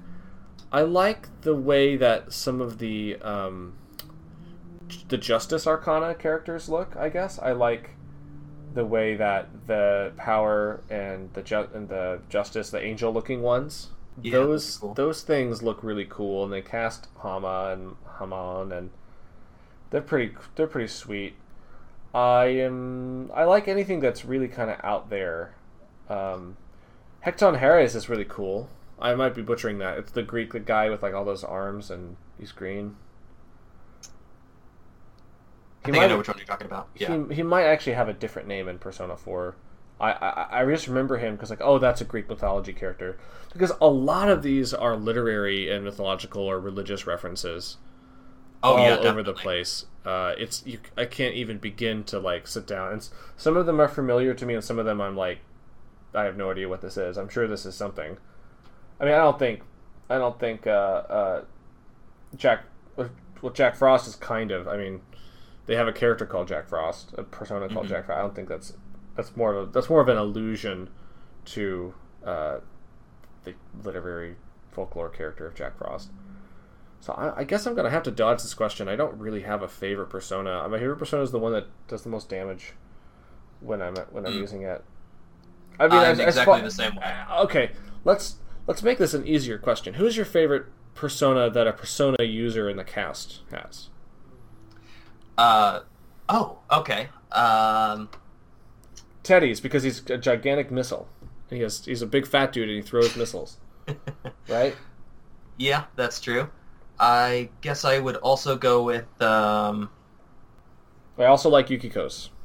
Yeah, I was about to say Yukiko. That's a very cool. That's a very interesting. Interesting. I forget her persona's name, but that is a uh, cool character design. Yeah, her second form is uh, Amaterasu. I remember that one. Yeah, but I even like her first form too. The sort of the bird, uh, pink, pink bird lady. Yeah, I know what you're talking about. Uh, wish I could remember these names. There's so many of them. all right. Well, that all uh, that's all fair. So now that we've gotten kind of the main cast out of the uh, out of the way, can we talk about maybe the villains? Well, we have a little. I think we, we are we are missing some of the main cast right now. We haven't talked about Nanako or Dojima. Oh yeah, all right. I mean, we could go to villains too. I just feel like the natural progression is Nanako and Dojima after what we've talked about. But we can talk I guess about we. Yeah, you're right. We can't we can't move on without talking about Nanako at the very. Least. Because like going back, how are we going to go back to Nanako? Like, because spoilers, Nanako is best girl. Um, easily. Yeah. And she likes Nanako likes the simple things, man. She likes her she likes her her commercials, her commercial jingles. yeah, Nanako is definitely a very very cute person and just you can't you can't not love her. You just love to love her. Well, I like how she uh how she kind of is in a way able to kind of control Dojima kind of like it's this is more in Dojima's uh, social link than in hers, but Dojima will like start to grill you about like, well, why, uh, why were you here when we found the guy, and how did you know? It, the jig was definitely up later on when uh, uh, you get to find Rise before the cops do, and warn her before the cops do, and uh, she can just be like, "Hey, are you fighting? And like that totally shuts him up. You're right, it does. Because I mean, obviously Dojima like obviously very very much loves his daughter and wants to be a good father, but probably just feels you know he just feels guilty about the fact that he's a single dad at all, and it prevents him from like doing I think the right thing, and maybe the and the right thing for Dojima is maybe not necessarily something that is super common, uh, he has to pull back from work. And that's definitely not something that Japanese men ever are expected to do. Like, pulling back from work to be with your children is not something that is very common. Uh, it's not normal behavior for fatherhood. So he has to be a good father, but to be a good father, he's got to like break out of the mold of what he was taught by society to being a good father meant especially given the extra- extenuating circumstances. But that's true of any father, even if the, the mother is alive and, and around or not. I'm talking about Dojima and Nanako at the same time now, so I'm breaking our schedule, but that's fine. That's fine. They're they work well as one unit, so maybe we should talk about them in relation to each other. Because I mean, Nanako doesn't interact with anybody else other than Dojima, and she occasionally comes out and she does meet the main cast. She does meet them eventually a couple of times, and it's it's a cute little interaction. They're just like, "What did you do at school today, Nanako-chan?" Or "Do you want to help us do whatever?" You know, the the, the teenage characters are nice to her. Mm-hmm. Uh, like I said before, very lovable, and you know she's supposed to be. You're supposed to develop a very older brother type bond with her, so that you know when you have that scare at the hospital, it means something. yeah, it sure does mean something, man. This game can really. Yeah, I was driving and I got a text from you that just said, "How can they let this happen to Nanako?" or something like that. Yeah, I was, I just oh, when I heard that flat line, like that that's usually that usually means curtains. Yeah. Like I didn't think she was gonna come back after flatlining. Uh, which I I kind of thought, you know, at, at first, like when she came back, like okay, that's a little annoying that they like did that flatlining and she was dead for a few hours and now she's fine. But uh, I kind I kind of like made little excuses for myself. Like this is like supernatural fog that's like messing with her mind, you know, and Teddy's going in and out of the world. Um, so weird stuff is happening. Maybe there's like enough supernatural wiggle room to allow that to happen. I do wish they were more clear. You know, because yes, the supernatural wiggle room, but good writers leave enough breadcrumbs for you to very clearly see what's going on if you think about it. They don't necessarily have to spoon feed you what's going on, but they need to leave you enough information to make realistic inferences about how the rules of the world work. And I do think that is one that is kind of a weakness of that scene is that they went all the way to like flatlining and essentially killing Nanako for a little bit, but they didn't really give you a good reason as to why she came back, other than you didn't get the first of the many exit ramps this game has, which is the Namatame bad ending, where you kill Namatame and then Nanako stays dead. Yeah. And then you just go home. The end. Did you which which is which did you get you didn't get that bad ending? No, What I bad got ending did uh, you get? my first one. I got the uh, bad ending um where you don't kill Namatame and Nanako does survive, but you don't progress with the story. You know, so I basically elected not to kill him, but I didn't pick the exact perfect combination of responses Right. to Yosuke's uh, questions and accusations to get me to the right one. Uh, and I hear that in the Japanese version, it was a lot more clear which response was the right response. Like I ended up looking it up when I reset the game to get the good ending. Yeah, I think that I like the fact that the game has exit ramps and bad endings. I think that that's part of effective RPG storytelling. Multiple bad endings that are right next to each other is just asking for people to get stuck in one of them. Because if you don't get if if you don't get stuck in the Namatame dying one, you'll get stuck in the one you got stuck in, which is a little bit more out there as to like, well, the the the, the, the, the investigation team just couldn't figure it out because they were bad at solving mysteries. the end. Everybody dies except Nanako, who dies eventually. So there you go. The whole world ends. I, I, just like that. I, I I'm not. I don't mind having multiple exit ramps. I dislike having those two so closely so closely together. They're on the same day, and I, I think that that is. I would have cut one of them, but I could see the counter argument to that being, killing Namatame is very clearly not what you're supposed to do. Even But if it's you- certainly how you feel, though. Like Well- I was really considering it just because I was so mad at him for cause for presumably causing Nanako to die. And this is probably a big difference between our experiences because I knew Adachi was the killer because I got Oh, really? spoiled. I got spoiled just for, by Google Images. Actually, just I was just Google image searching for wallpapers, and I started seeing wallpapers with Adachi sort of in typical villain poses, and I was like, oh, oh, it's Adachi. Oh, hilarious. Okay. Uh, and that in no way took away from my enjoyment of the game, but it did change my perception of the Namatame scene because the Namatame red herring did not. I was like, well, clearly it's not this guy, or I wasn't sure what was going on, but I knew he wasn't the final villain, or I knew he wasn't the final killer. So I'm okay with the multiple exit ramps. I'm not okay with having them so close together, and that is a bit of a problem. Yeah, me. I fully agree with you. Um. All right, so uh, shall we move on to villains? Are we done? Yeah, so I guess are we done with Adachi? Uh, not Adachi, with um, Nanako and Dojima? I think so. I don't Yeah. think there's a whole lot more to say right now. Other than they're great characters. Um, Very great characters. And Dojima being around is this weird limiting factor structurally in the game where he prevents you from going outside. But at least you can go outside at all in the golden version of the game because you can't um, go outside at, at night. I mean, uh, you can't go outside at night in the PS2 version of the game. really? golden- Now, that's something I did not know. the golden version is absolutely the game version of the game you should play. And if anyone listening to this so far has only played the PlayStation 2 version and thinks that they've played Persona 4, it is 100% worth your while to replay the game in the golden because there's a ton of extra con- content. There's not it's not just Marie and that stuff that was added. Uh, the game makes a lot more sense structurally. You can go out at night.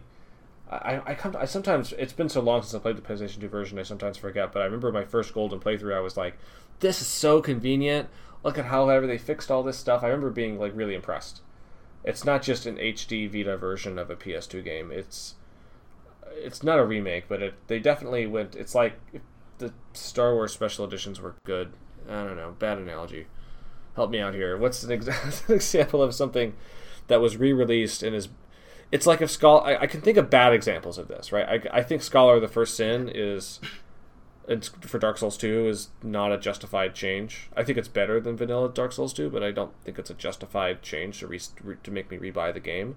I think rebuying Persona 4 for the golden, even if you played PS2 version, is well worth is well worth charging me twice. Um, sometimes I buy games more than once to get new stuff. Sometimes I'm like, oh, I'm not happy about the fact that I spent money on this this is not the case for Persona 4. All right. So the first villain that we uh, that we come across is Mitsuo. He's the he's the kid we first see when he's hitting on Yukiko, and uh, ultimately just a really shady guy, as he's supposed to be. He's a creepy dude. He's he's a he's a he's a caricature of like the in the 80s or 90s there was a Japanese serial killer who targeted little girls, and he was like the otaku killer, and like that is responsible a little bit for some of the negative connotations that the word otaku has in Japan. And he reminded me a little bit of that. He's just kind of like it's a little bit th- that serial killer in Japan is a little bit what ha- is a little bit like the post Columbine approach to misfits and nerds. Uh, where oh the quiet kids who play video games all the time they must they must be they're going to be the next school shooters right? After Columbine there was kind of this overreaction and misunderstanding of what happened and society had to figure that out and I think this guy reminds me of that a little bit they're not he's he, he his social misfitness is turned inward and negative I, I've been I find him to be a somewhat interesting character though so I've tried to like trace his storyline like from the beginning of the show. Or I'm sorry, from the beginning of the There game. is a Persona 4 show, There's... and it certainly feels like an anime series. So I, have been doing yeah. that the whole time too.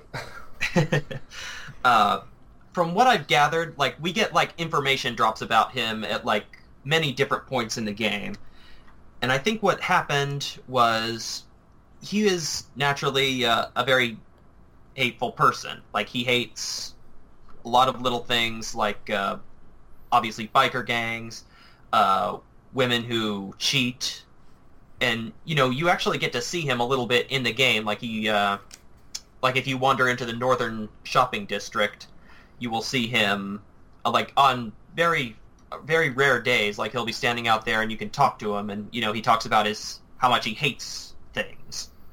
And so I think that with his natural hatred uh, he starts seeing these killings, uh, these two killings of the Miss Yamano, the announcer, and Saki Senpai, and he's just and he starts, and he starts to side kind of with the killer.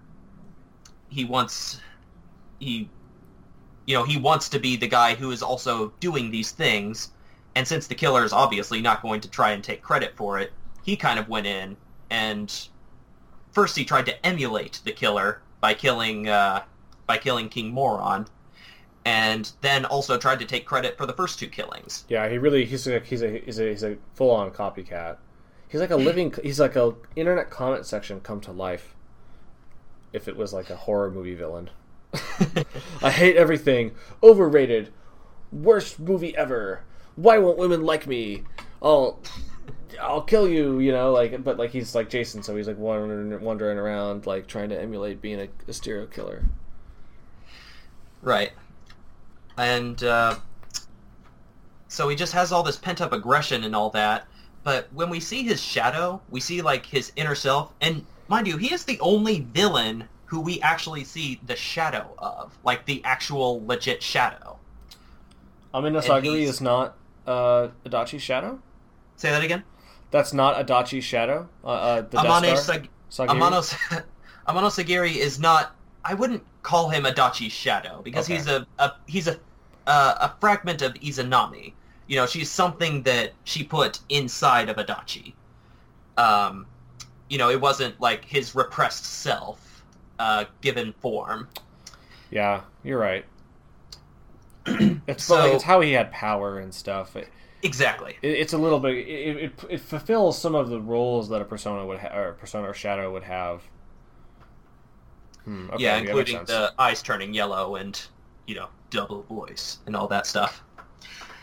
Uh, Uh, but anyway, uh, as I was saying about Mitsuo's shadow, uh, something that kind of stuck out at me is that his shadow felt nothing. Like as Mitsuo's getting angrier and angrier and yelling at his own shadow and saying, "You're not me," you know, I killed them because uh, because it was fun. It's a game to me.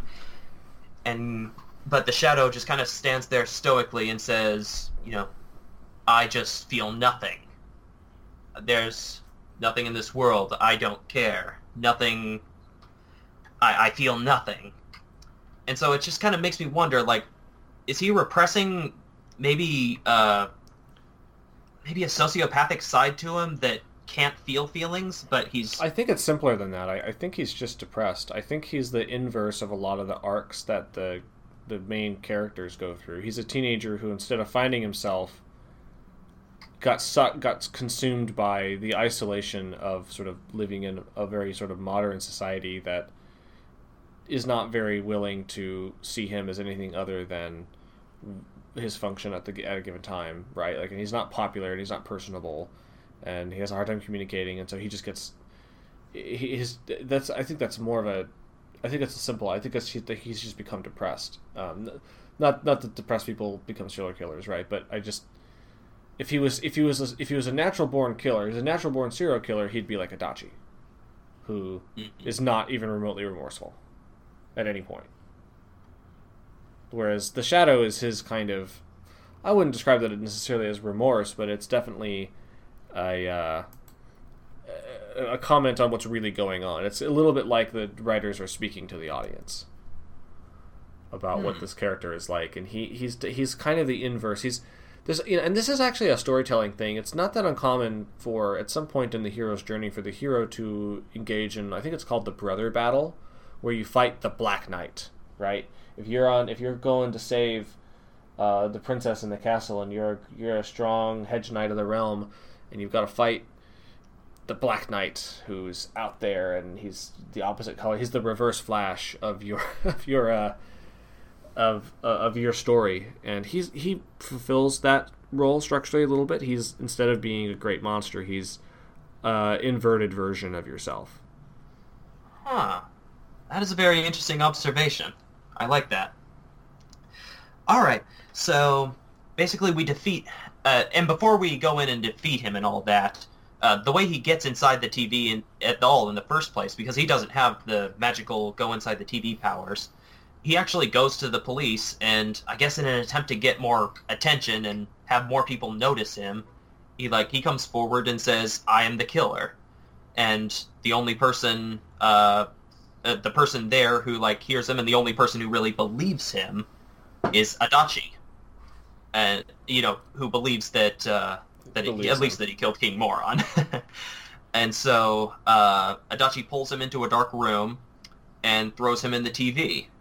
And upon discovering that he's in a new world, Mitsuo uh, kind of like reverts to uh, uh, like basically changes course here and tries to kind of get attention by uh, playing the the one that got away. You know, you'll try and catch me if you can, kind of thing, and and having full confidence that there's there's no one who can.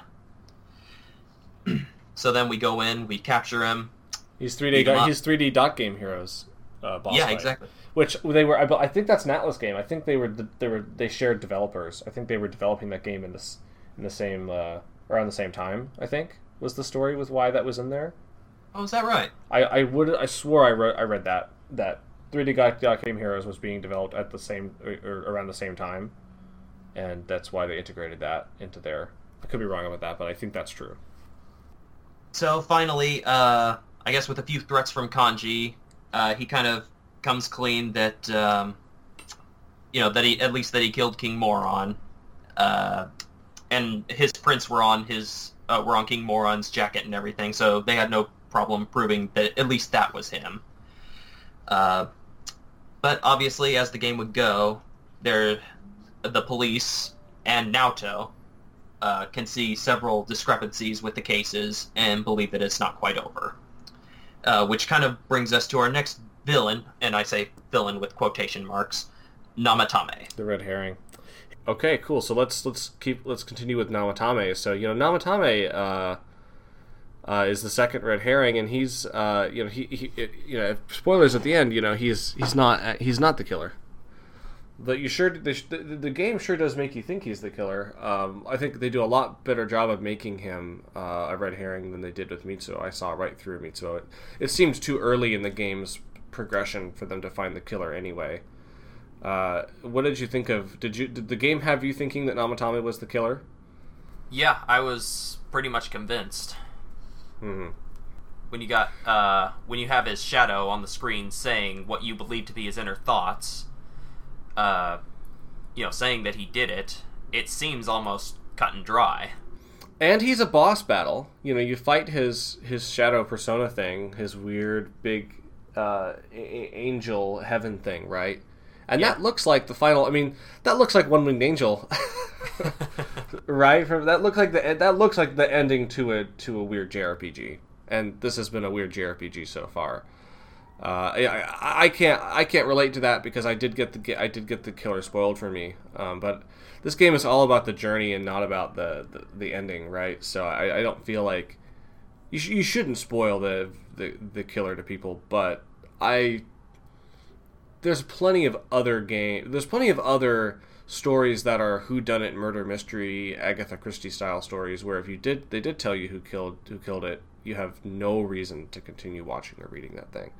Persona 5, yeah, I, I could the game could immediately start out telling you uh, Adachi is the killer. You have to find him in this sort of Breath of the Wild kind of here's the ending. Let's see if you can get to the point where you can handle it kind of way. And I don't think it would take away from the value that this game has as an experience. And yeah, um, one thing I'd like to comment about uh, Namatame, his shadow is actually not really a shadow. It's Kuni no Sagiri, which, like Amano Sagiri, was a fragment of Izanami that she birthed and input into a random traveler. And what I find interesting about Kuni no Sagiri is that he seemed to like even when he revealed himself, he seemed to be how do I put it? He seemed to take on the desires that Namatame had. When he even when he emerged, you know, even though his mission was to cover the world in fog, he was mostly thinking uh, or at least it seemed to me that he was focused on getting Nanako back, which was what Namatame wanted, not what Izanami wanted um, as opposed to say Adachi, who had Ameno Sagiri inside him, and from what it looked like, I mean, maybe Adachi uh, like was already had this way of thinking, but it seemed like Adachi was the one who kind of yielded to the Sagiri inside him and started believing as it believed. Whereas the reverse with uh, Namatame is also true, or the reverse of it is true. Which So do you think that um, that uh, Sagiri uh, changed Namatame's mind, or do you think that you know it was Namatame who had the effect on Kuni that brought that out of Kuni? You know who who was you know who was uh, in, inhabiting who in that situation? Do you think you know? Are, you- are, you- so is your is your idea that uh, Namatame's will was stronger than Kuni no Sagiri's, and that's why he behaved differently from Adachi? I believe so. I believe he had uh, a stronger heart, uh, more firm will, and in that sense, Kuni no Sagiri was more impacted. And what supports that theory is that the main character, Yu Narukami, or whatever you want to call him in your playthrough, Yeah, it, it, the, the, Uh, the, he's generally con- considered you in the community because that's what they use in the anime. yeah, um, you don't even like, even though he has been, you know, touched by Izanami, the only real thing inside him that you can see is Izanagi, and Izanagi never tries to lead him to, uh, you know, welcome the fog or shield your eyes from the truth, or and so I believe that you, the player, are meant to be like this very strong person, this pure of heart, uh, strong-willed individual, uh, because that's how the game wants to make you feel. How most games actually want to make you feel, and you kind of conquer the power that Izanami gives you, and even take it in uh, and bring it farther than she ever could. Interestingly, um, so I think it's just a statement on uh, on Namatame's drive, um, what kind of person he is. Well, I think this is a, a pretty good opportunity. It, it, was hard to know where to fit this in structurally, but I think that it would be a mistake to not talk about Yu Narukami's personality, uh, despite the fact that he is a video game, a mostly silent, kind of, not really, but basically silent protagonist.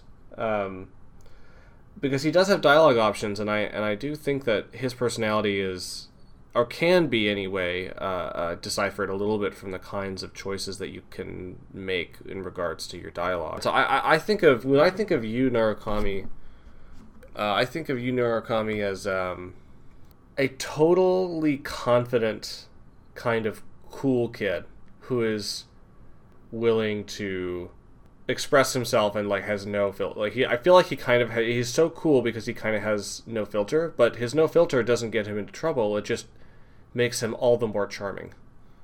Because you can say things that are kind of weird in the game, or something that that I would interpret as uh, something that somebody with a lot of confidence would say, and the other characters just kind of you you can play in that way that way, and the other characters just kind of roll with it and I feel like that's the kind of depiction he sort of has in the anime where he, especially in the Golden anime, where he just seems to be picking all the weird choices because he's in New Game Plus at this point.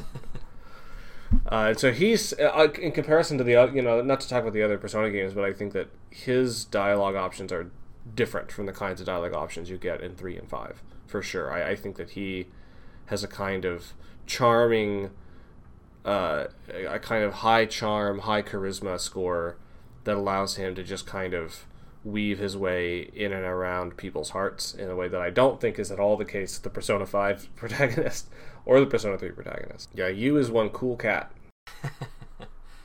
yeah, uh, definitely agree with you on that. I mean, did you play him that way, or, or did you play him a little bit more conservatively? You can play him like an asshole. Uh, I I never have the constitution for that, but you can do it. Yeah, I, uh, I, I usually just did the uh, the option that made me feel good because I kind of learned like when I started to go that route that it basically it leads to the same dialogue. There's like one li- uh, one line change and then it goes into regular. So uh, it wasn't enough of me of a reward for me to you know go in and act like a douchebag. You know. well, and you'd have to be uh, a, a, a, true sociopath to be mean to like Chie. Yeah. And these characters, like something has to be seriously wrong with your soul if you like get any enjoyment out of like telling Yukiko her food is just awful.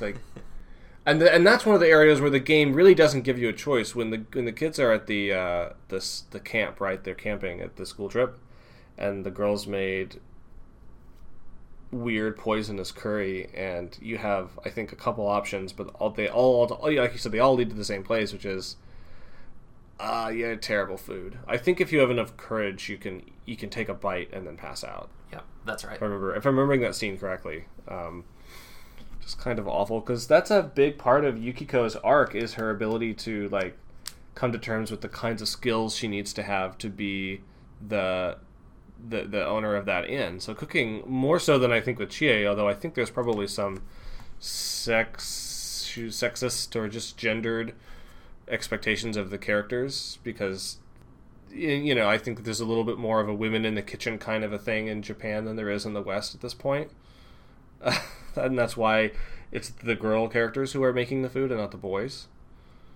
and how they're uh, they're uh, they're more emotionally invested in whether they did a good job or not. So yeah, in that scene, like as you, you kind of have to like break their hearts, and it feels awful. so uh, other than that, like what what do you make of so so you but what's your I guess what's your interpretation of Yu?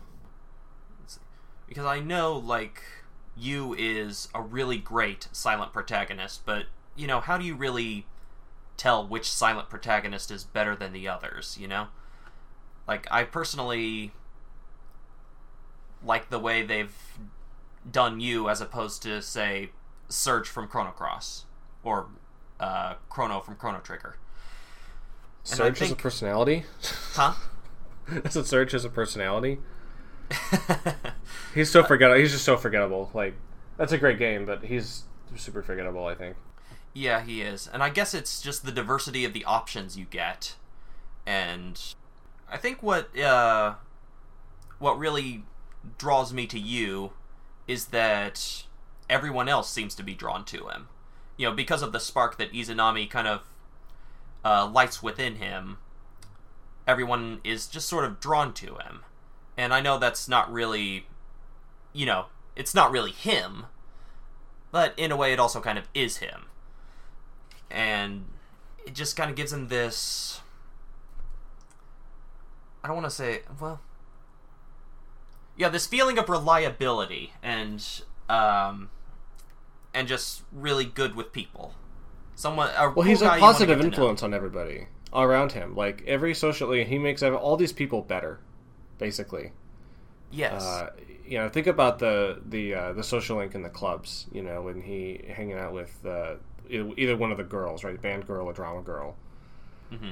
Uh, he really helps them become better people, uh, and that's basically the arc of most of the social links is helping that social link confidant become a better person uh, by being around him. So like he's the opposite of a human wrecking ball. You know, he's he takes broken things and fixes them again. Uh, but that, how much of that do you think is the character Yu Narukami, and how much of that is the arc that the story is wanting to set up? Like, I guess oh, I, I think it's important when you're thinking about a silent protagonist to try to eh, see if you can parse out the difference between the narrative arc of the game and the characterization of the protagonist's progression through that arc. Does that make sense? Like sometimes it's just the game, and sometimes it's really him.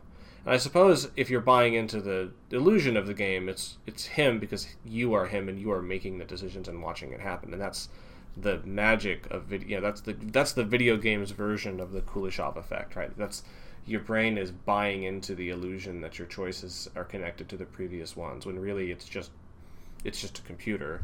In the same way that you see a series of moving images in a movie, and your brain is actually only seeing individual frames, but you're seeing them so fast, your brain is putting them together. You're, you're allowing that narrative to be told inside your own head. So I think dealing with silent protagonists is a little bit difficult because you could argue that the merits of a silent protagonist have to do with what they don't say more than what they do say. Uh, and so far, we've focused on what Yu does and doesn't, you know, what Yu actively does and his presence in the story. Uh, and you know, I, I think that there's a certain amount of if you put somebody else in this story, I don't think that it would work. And one of the reasons is that I think, unlike say, you know, Pokemon, who, who's who's who's the Pokemon trainer's best friend in the, those early, I guess in the early games. I guess they have friends in the newer games, the 3DS games. But thinking back to the Game Boy games, like who's Red's friend? Yeah, I guess you can't really say. Name one. Fr- name one friend. Well, uh, I guess you could make the argument that uh, that his friends are the people in the outside world that you're trading and battling Pokemon with. But uh, I I don't think that's the point you're trying to make. yeah, who's diegetically his friend? Who's his friend in the narrative? Yeah. But yeah, that, but Pokemon's just an example. I'm just trying to think of other games with silent protagonists and how the big difference in Persona is that the silent protagonist is seen having friendship, right? Like people talk to, people say your name or Yu's name, and like, man, I sure do love you, you, or Yu's so funny, or you, you know, thanks for listening to me, you. And I don't think, other than people telling Zelda, telling telling Link uh, uh, that thanks for saving me. You know, does Link have best friends in that you know in that series the way that Yu has best friends in Inaba. Yeah, that's very true. So it's kind of like comparing apples to oranges in this case. So that brings us to uh, you know our main uh, the villain, the killer Adachi, who in the golden version you can side with, which is kind of dark. Yeah, that's arguably the sign of a good RPG is that it gives you options, right? So uh, you do have the option to do that because he has a social link uh, which I have not actually been able to get started. Frankly, um, I keep seeing him. I think I might have one rank in it, but I don't. Every time I see him at night or something, it says, "Oh, don't tell Dojima about this," and I can't quite bring myself to fact his social link yet. Have you? Did you? Uh, have you? Did you get it? Get get that ball rolling? Because I see him and he won't really talk to me. so yeah, you're not going to have any luck with them at night, except for like on one or two different nights through the whole year. The times where you advance his social link is in Junes. You have to go to the Junes uh, first floor, and uh, he'll be there on random days. Like most characters are there, you know, Mondays, Tuesdays, Fridays, or uh, Tuesday, Thursday, Wednesday, whatever. Adachi's are the only ones that seem to be completely random. So it's uh, it's not easy to uh, really rank up with him unless you're going to Junes and checking for him every day. I see. Okay, because that's weird that he's there at night. Then I guess if you have his a certain rank in his social link, he can be there at night and just hang out with him like you do any. Because you can't rank anybody up at night. Because all that night content is golden content. In the PS2 version of the game, uh, you went to bed. Dojima didn't let you go out. All right, so um, what can we say about Adachi? One thing I kind of uh, one thing I kind of thought of, and maybe you can add to this a little bit, Barry. Uh, I kind of, as I played through it the uh, the third time and listened to his dialogue, I kind of started to maybe get the impression that he's like the dark mirror of the protagonist, because they both start out pretty similarly. They both uh, have very likely had not so good lives early on. They were both transferred to a place, you know, kind of against their will. Uh, you know, uh, it was a decision of somebody else that they had to come here. Um,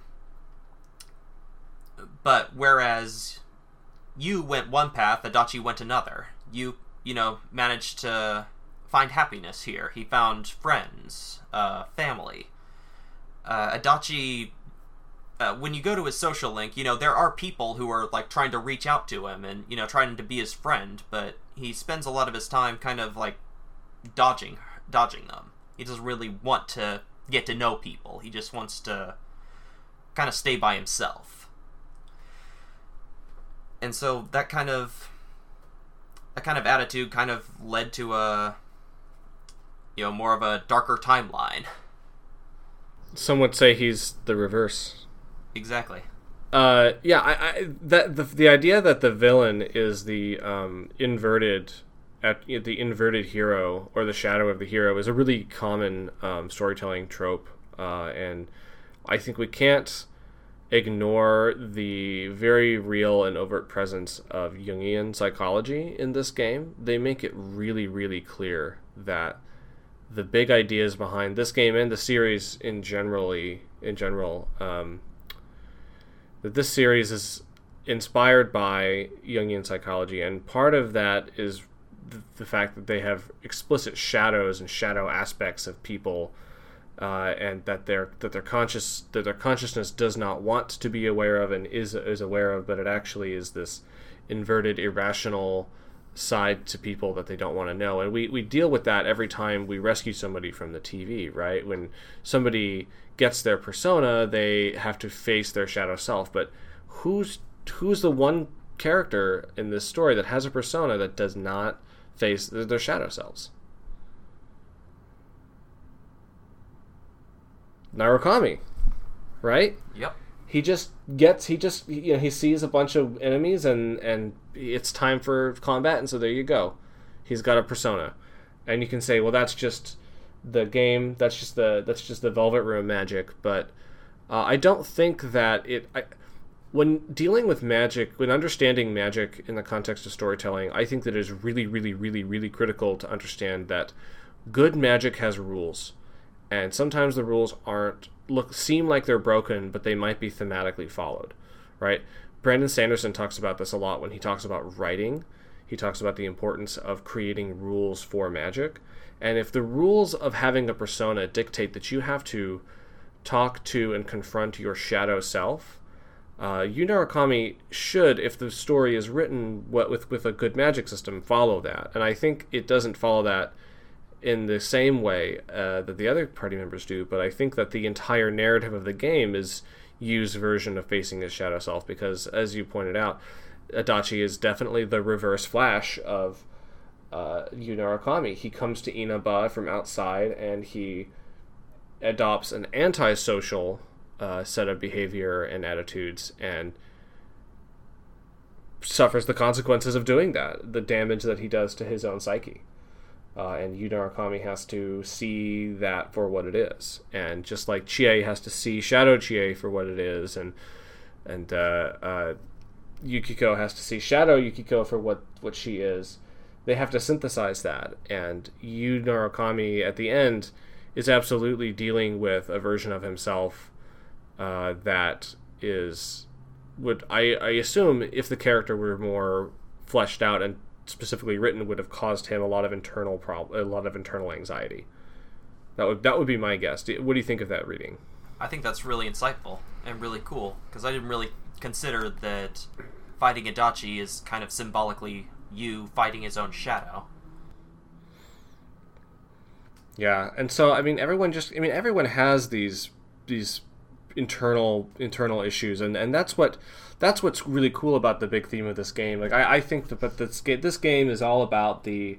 I'm gonna I'm gonna start using uh, s- some advanced terminology here. I guess I you know I don't think of it that way, but I, terminology listeners might not be familiar with, so I'm gonna have to explain this as I go along. But I think that Persona 4 is about the dialectic of desire.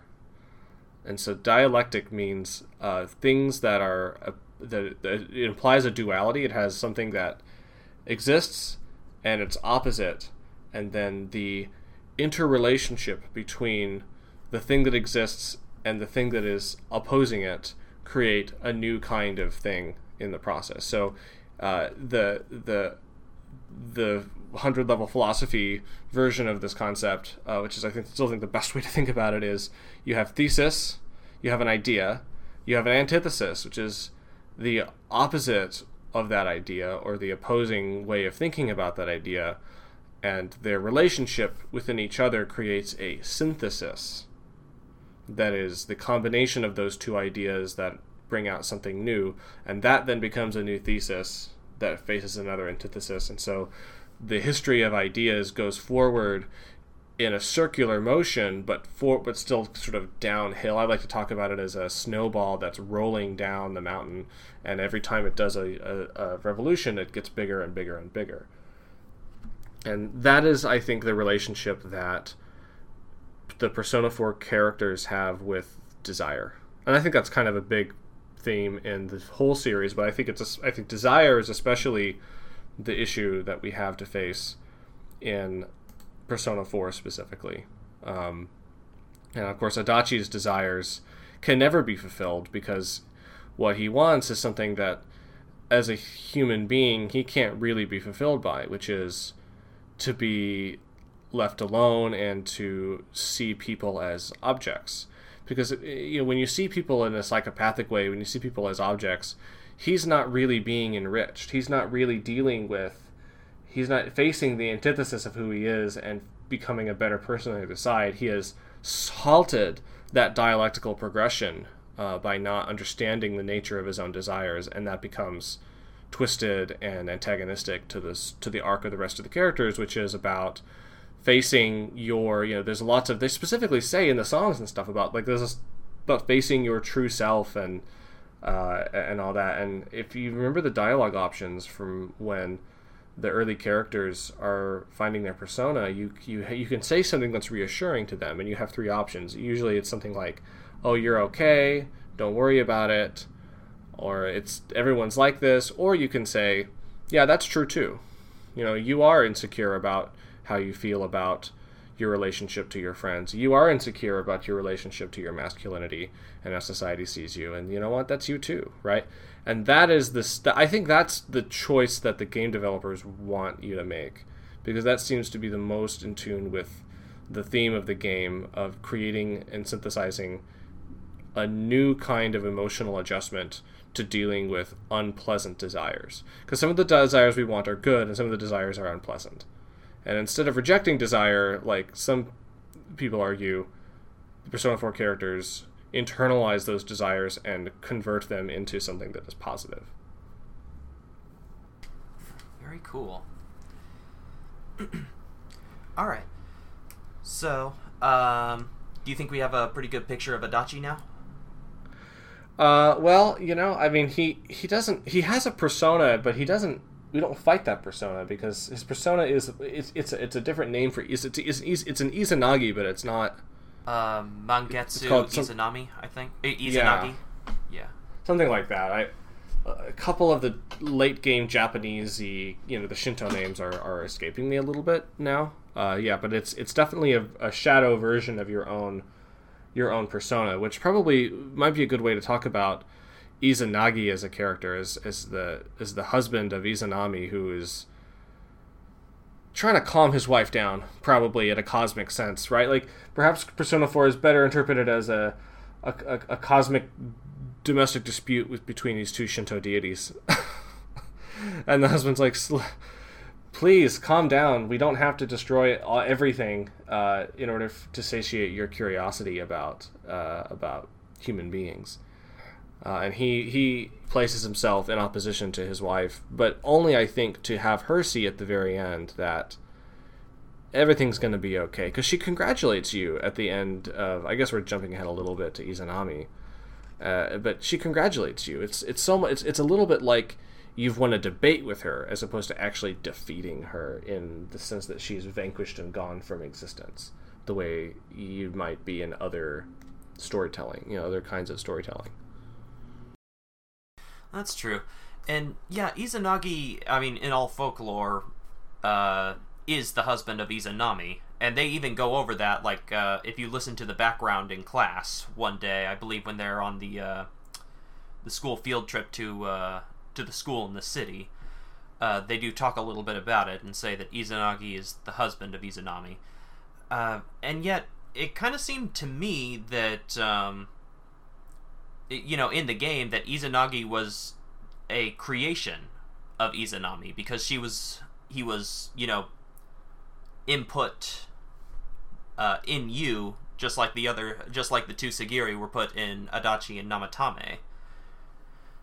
So I guess I want to know what the implications of that are. Like, did she? well i think it goes back to i think it even re- i think it's it's even more doubling down on the this is a story about people's internal struggles and changes right if if we consider this the story of izanagi's internal development then this is about her creating a space to confront physically and psychologically um, her own insecurities and and and negative and, and negative internal impulses and how she can reconcile those different you know those different aspects of herself right? Like if you're a cosmic being right and you are completely outside of space and time but you're not a perfect being you're not a you're not you're not the the you're not the god god right? You you have you have an identity and you have a history and you have an internal internal struggles.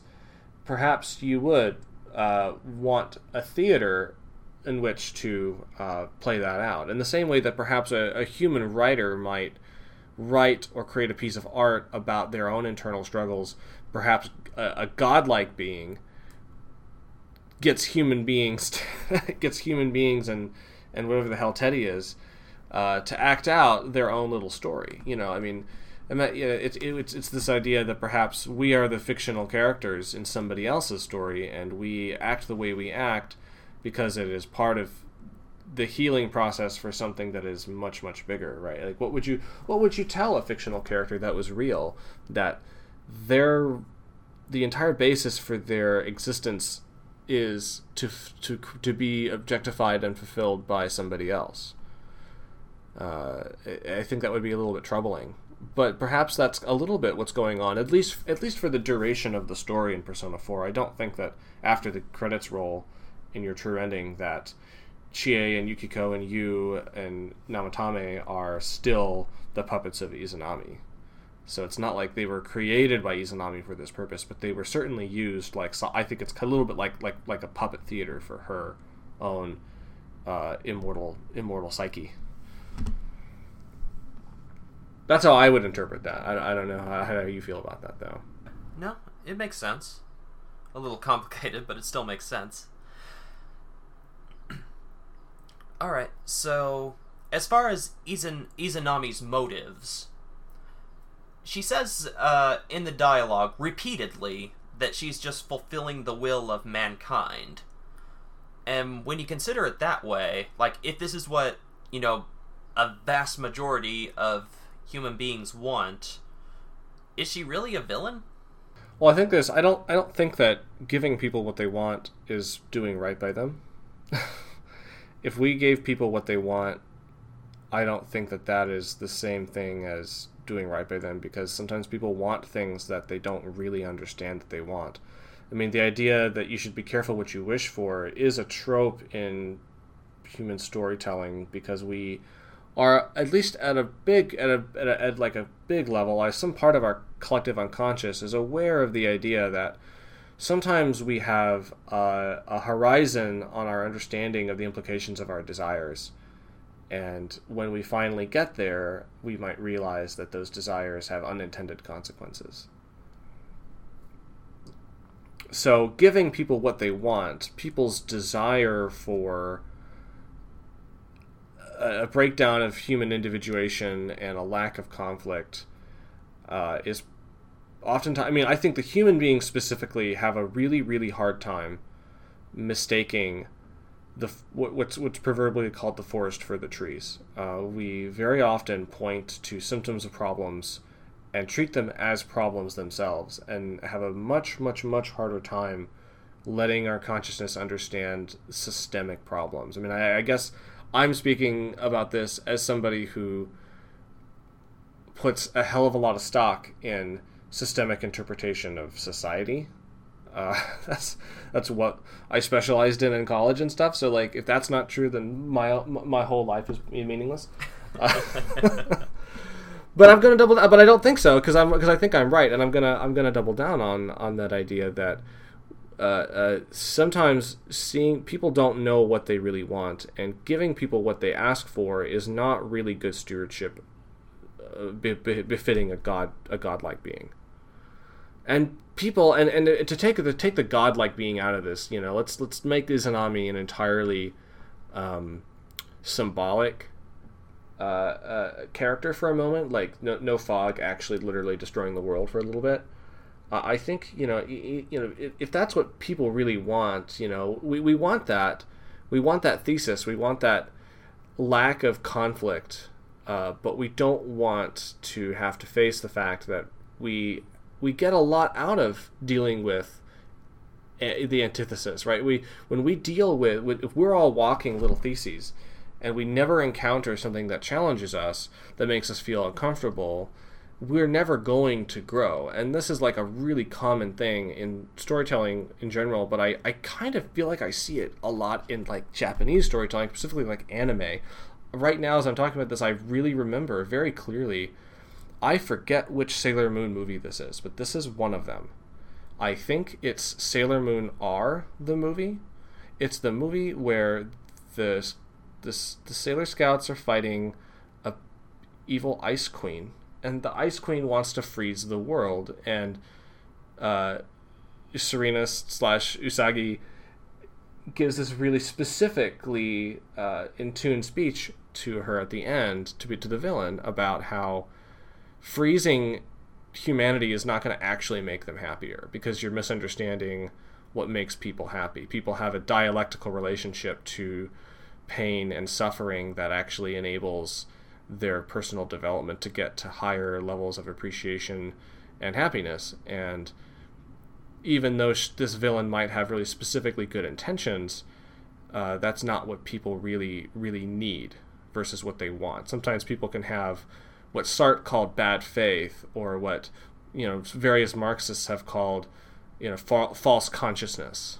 Um, I don't think that the writer for Sailor Moon was thinking about uh, German philosophy, but I think that collectively the unconsciousness of most people listening are, and I, I suspect that that's something that's specifically around in this Japanese storytelling, is the zeitgeist of, of Japan, post-war Japan. But I don't have a whole lot more to really ground that assertion.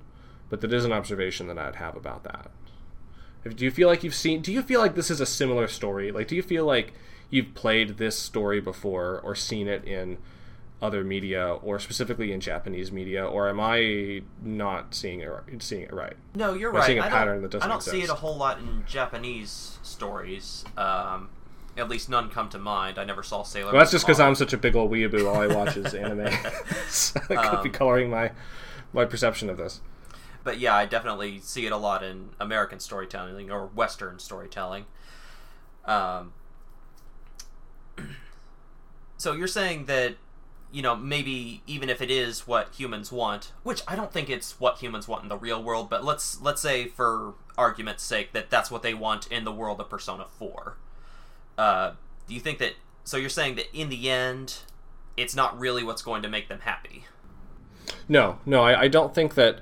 I don't think that happy. I don't think that happiness as a concept is something that you achieve and stay stay at. Uh, happiness is totally a process. Happiness is absolutely the journey and not the destination.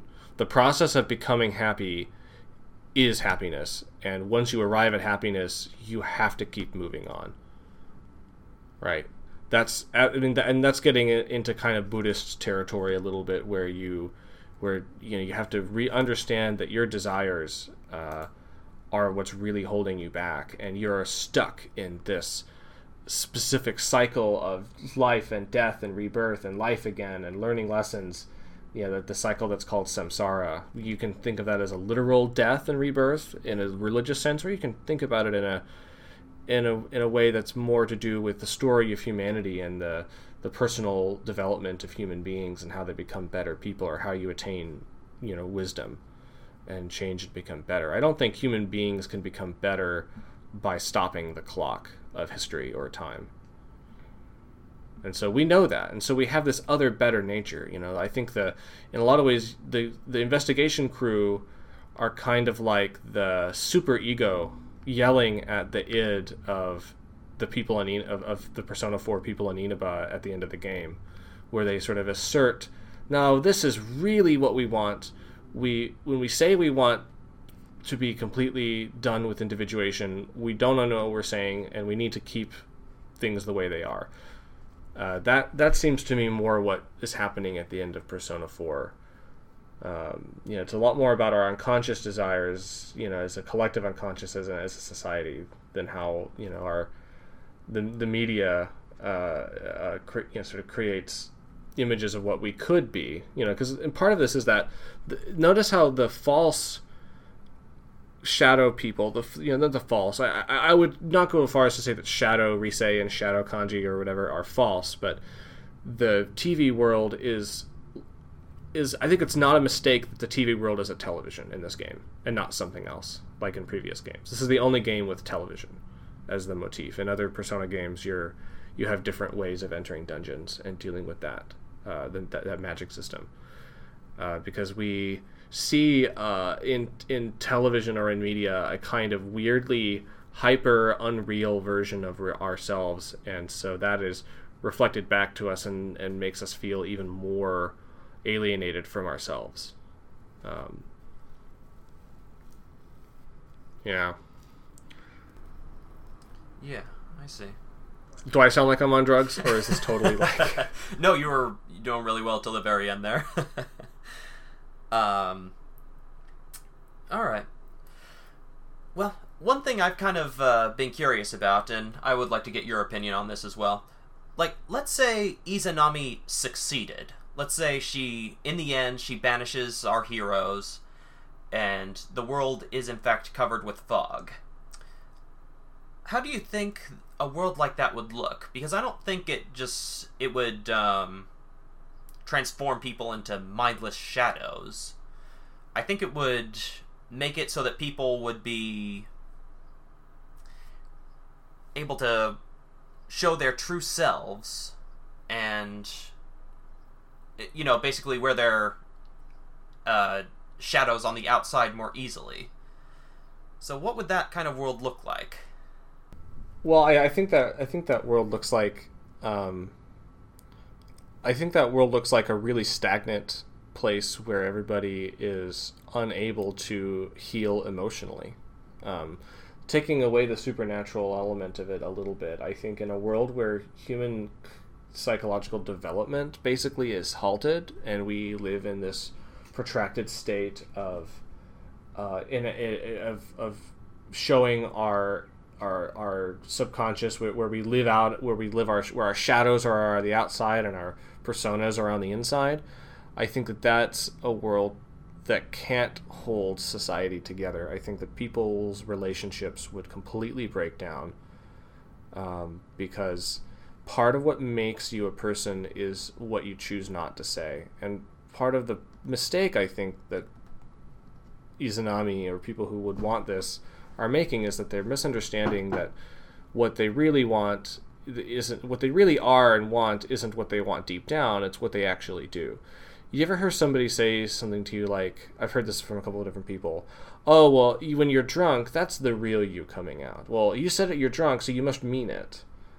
Um, I have never been on the other side of this. I've never been accused of saying something bad while I was drunk, thankfully, but uh, I've heard this a lot, and I, I disagree. As an, as an analogy, I, I disagree with that because part of what makes a person themselves is their self control and their decision, you know, what you don't say in a situation is just as important as what you do say. And all alcohol does is take away people's inhibitions. And so they're, in a weird way, they're kind of, act, they're not acting out their shadow selves, but they're acting out an exaggerated version of themselves in the present moment at any given time. Uh, that's not really them. That's not the that the, I would disagree with the idea that that's the real them. And drunk people don't learn anything. Drunk people don't have personal psychological development. Not to get too specific in like any of our lives, but I have heard drunk people who have drinking problems say things about themselves that are true that would if they implemented those truths that would make them better people and the next morning there has been no change. Because they're not in a state of mind that allows them to really move on because that wasn't the real them. That's just an exaggeration of one aspect of themselves. So the world back to the question you asked like i think that world is just a protracted period of people not so much acting drunk but being but suffering the same kind of inhibition that drunkenness brings which is the fact that you can't really move on psychologically and develop deeper relationships. And if you can't develop, develop deeper relationships, I think that people are going to just kind of society would just kind of fall apart. I don't think we would have like at a really deep level too. I, I think people would familial like families themselves would just kind of fall apart, much less the government and companies and schools and other institutions. For sure. So, in other words, it would become a pretty terrible world so, do you think that Izanami would come back again and then change it all back once she sees that mankind's collective, you know, wish is, oh dear God, not this, never mind? I, I kind of don't think that Izanami is as well developed enough character to answer that question. I, I, that's a cool question. I can't think of a. I don't have a a good response to that because I don't think Izanami is as well fleshed out enough character to really justify that kind of answer. I don't think the story set up for what would Izanami do if she had to like redo it over. I don't think there's anything established in her character that would lead us to believe she would even think about humanity after that. She might go off to do something else completely different because she's a god. Mm-hmm. But maybe, yeah. I mean, I suppose you could have a weird, you know, Persona 4 2 takes alternate universe takes place in the world where one of the endings where where Izanami wins and and we have the character. I mean, that's kind of I haven't played Persona 2 Part 2, but my understanding is that's the way that game works is that you beat the game in Persona 2 and then Persona 2 uh, Eternal Punishment exists as a weird time traveling alternate universe type story that relates to how that the the big the cosmological implications of that ending, right? And Persona, so the Persona series has actually tread tread on this ground before. I can't really speak in a lot more depth to that because I have not played Persona 2 uh, Innocent Sin or Eternal Punishment. Uh, I want to though, and we should because that would be super fun.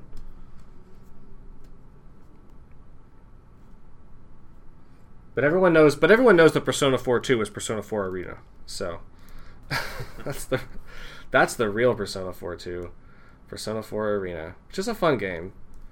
Yeah, it's It's weird, but it's fun. yeah. I really want to play it. Like I, I only learned of its existence uh, not too long ago. Well, actually, I only learned about Persona 4 not too long ago. Well, you need a PlayStation Three to play those games. Yeah. How did you play Catherine? Oh no, it's on Xbox, Yeah. right? Catherine's on Xbox 360. Is I, is I just Arena? I just kind of assume that Atlus games are PlayStation exclusives these days. Um, but I could be wrong about that. You should just, I guess, Google it. Okay. Yeah, I'll do that. they're fun fighting games, but I mean, part of me almost suggests you should save your money and watch the watch it on YouTube because it's a it's a fighting game story. The gameplay is literally a fighting game, so if you don't care about the fighting game and you're you're just going to press X in between the fights at the dialogue. You could maybe save yourself some money. watch it on YouTube. Okay, fair enough. Um, but if you like fighting games, I mean, it's made by Arc System Works. It's made by the people who made BlazBlue, so it's not a bad fighting game. It's just a crazy anime fighter where lots of things happen all the time, and I am not nearly a smart enough person to do to play those games very well. All right. Well, that's good to know. So, shall we uh, wrap up this conversation with the uh, uh, with the real debate? The most important debate Yes. that we have the, the the most important question that has never been asked that has never been asked that has been asked by by many by many people uh, since since since time immemorial is who is best girl in this game. So, Clay, who do you think? Who are you? Who is? All right. I think the best way to handle this is let's get out of the way. Who is not best girl? Like who's out of the running right out the gate? Not not best girl. Because I don't think there are very many bad characters in this game, but I, I do want to like. I have a, I have an idea here. Uh, who do you think is absolutely not going to be best girl? Well, um, probably most, if not all, of the non-main girl cast, uh, uh, such as uh, Yumi or uh, Ai. I didn't care much for Ai. Sorry for if there are any Ai fans in the audience, but Ai is uh, I was not my favorite. Uh, I think Ai has a better arc than Yumi, but Yumi is like way more sympathetic than Ai. Like it's easier to love Yumi yeah, because of all the terrible things that happened to her, whereas Ai is a little bit more of a. I think her arc is. I think she has. I think she just makes a more interesting story. But yeah, I see what I. I but I would agree. Like I don't. I wasn't even really thinking about those social link girls, but it's important to bring that up too. Oh, I have one. Um, I don't think Marie's best girl. Oh. Um, she's just not. yeah, I, Uh, we, we did talk about this character already, so and we kind of basically made this case. I think last time we talked about it, but yeah, we did. um, I'm not super into her social link. I don't think she's very well integrated into the story. They try; they're not bad at it, but like they're not as good at it as they are with the rest of the cast. Because they're so in her social link, you do see she find she meets the other characters. Um, and if they didn't do that, she would literally never interact with anybody else aside from you and whoever's around.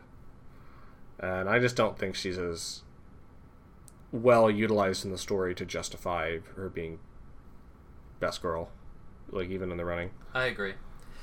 So, the finalist comes down to the four main girls, which are Chie, Yukiko, Rise, and Naoto. And I have to say that I think Rise is my favorite, but objectively, I think I have to give it to Naoto. I see. You're one of those people. yes, I'm afraid so. I thought we were friends. all right, thank you all for tuning in to our first and last episode. Bye. Fuck you. no, I no. She's a great. I mean, there's no, no. That's good because she's a great character. Naoto's an amazing character. Like uh, this is the, one of the this is one of the hardest discussions. This is also the stupidest discussion, and we have abandoned all pretense of of of, of being a of being a dumb pseudo pseudo intellectual uh, uh, uh, discussion about about a about a video game that we were just engaged in ten minutes ago, which is fine because Naoto is an amazing. I think Naoto is an amazing character, and the way that she is presented in this story is really really interesting. And she reminds me of my favorite. My I, she reminds me of Persona 5's best girl, but I think that. Oh, Clay, I don't know what to believe what's your case? So, what's your case for for for Naoto as being better? Like, why do you like Rise more but want to pick Naoto? Like, what what's making you what's pulling your your heart or your head in that direction as opposed to your heart? All right. Well, what I like about Rise is that she's just so nice, so sweet, so you know, fun and fun to be around and perky and just likes you so much. You know, just right off the bat. And I think, you know, the sprite where she's smiling, I think that's prettier than any of the other girls. Just she has the best smile. Um and, you know, on top of that, she's an idol and obviously uh very popular. so it's kind of a but ultimately I think when you take into consideration all the things that are desirable about any one human being, uh, such as, let's go with intelligence, uh, passion, uh, capacity to love, I would have to, I would have to give it to Naoto. So do you don't. All right. So just to, to, not so much to back Rise over Naoto, but to like to push back on the heuristic you use to make this decision. Like, do you not think that sometimes people's attributes can be greater than the sum total of their parts? Do you think that it's possible for some you you know, or do you think that that's always an irrational response to say, well, I can I can if I gave everyone points, Naoto would have the most points at the end of the game, but I really love Yukiko or Rise for you know in reasons that create that when combined you know they actually are greater value together than they are separately right? Because when you're adding somebody's attributes there's this assumption that all those attributes are equally weighted uh, and that they just add up in you know in any order right? Like your addition problem 5 plus 9 and 4 plus 4 plus I'm sorry 5 plus 4 and 4 plus 5 are the same thing right? Uh, and I does that axiom hold true when you're evaluating something like who is best girl? Is what I'm going to push back on. Do you think it's better to go with who makes your heart soar at the end of the game? Who who would you cry over more if they died? You make a good point. I mean, I I'm am not telling you to, Naoto's wrong. It, see, I'm not telling you Naoto's the wrong answer to that. I'm thinking about the way you structured your your reasoning. Yeah, I mean, and can you even call it reasoning really? Like i'm trying to apply logic to a completely illogical question of who is best girl. Um, welcome to my so life dude. Welcome to every day. Yeah. So uh, that's that's kind of what i was just putting forth. Um and yeah i guess i do value some attributes more than others as everyone else does. Uh, but still i think for me when you add up all the attributes and everything naoto comes up front. This just in clay is a robot. Confirmed. Okay. no that's good. We love robots. Yeah, if you love robots if you love robots dude you're gonna love persona 3 holy shit. You're gonna love you some robots. I cannot actually now i now that i thought just thought now that just occurred to me i cannot wait for you to play that game. Hmm. um uh, I'll shut up about it though. You should just you'll play it and find out. oh yeah Um, absolutely i'm gonna play every game in this series Yeah, I, I have made time for. I haven't made time for one and two. Well, one, two, and two. Two like there's two twos. There's actually Persona. Persona Five is actually the sixth Persona game. Um, Persona Four is actually the fifth. There's, there's two. Persona Two kind of has like a Final Fantasy X-2 kind of situation going on a little bit, but only it's much better. yeah i was about to say don't compare persona to 10 man Sorry, that was that was mean of me. That was I wasn't even thinking about the quality. I was just thinking about a a series that normally has completely unconnected or loosely unconnected games having a direct sequel. But yeah, um, I haven't really messed with the earlier games that much. Part of it is that they're not very well accessible. Um, you can't really play Eternal Punishment the way it was meant to be played.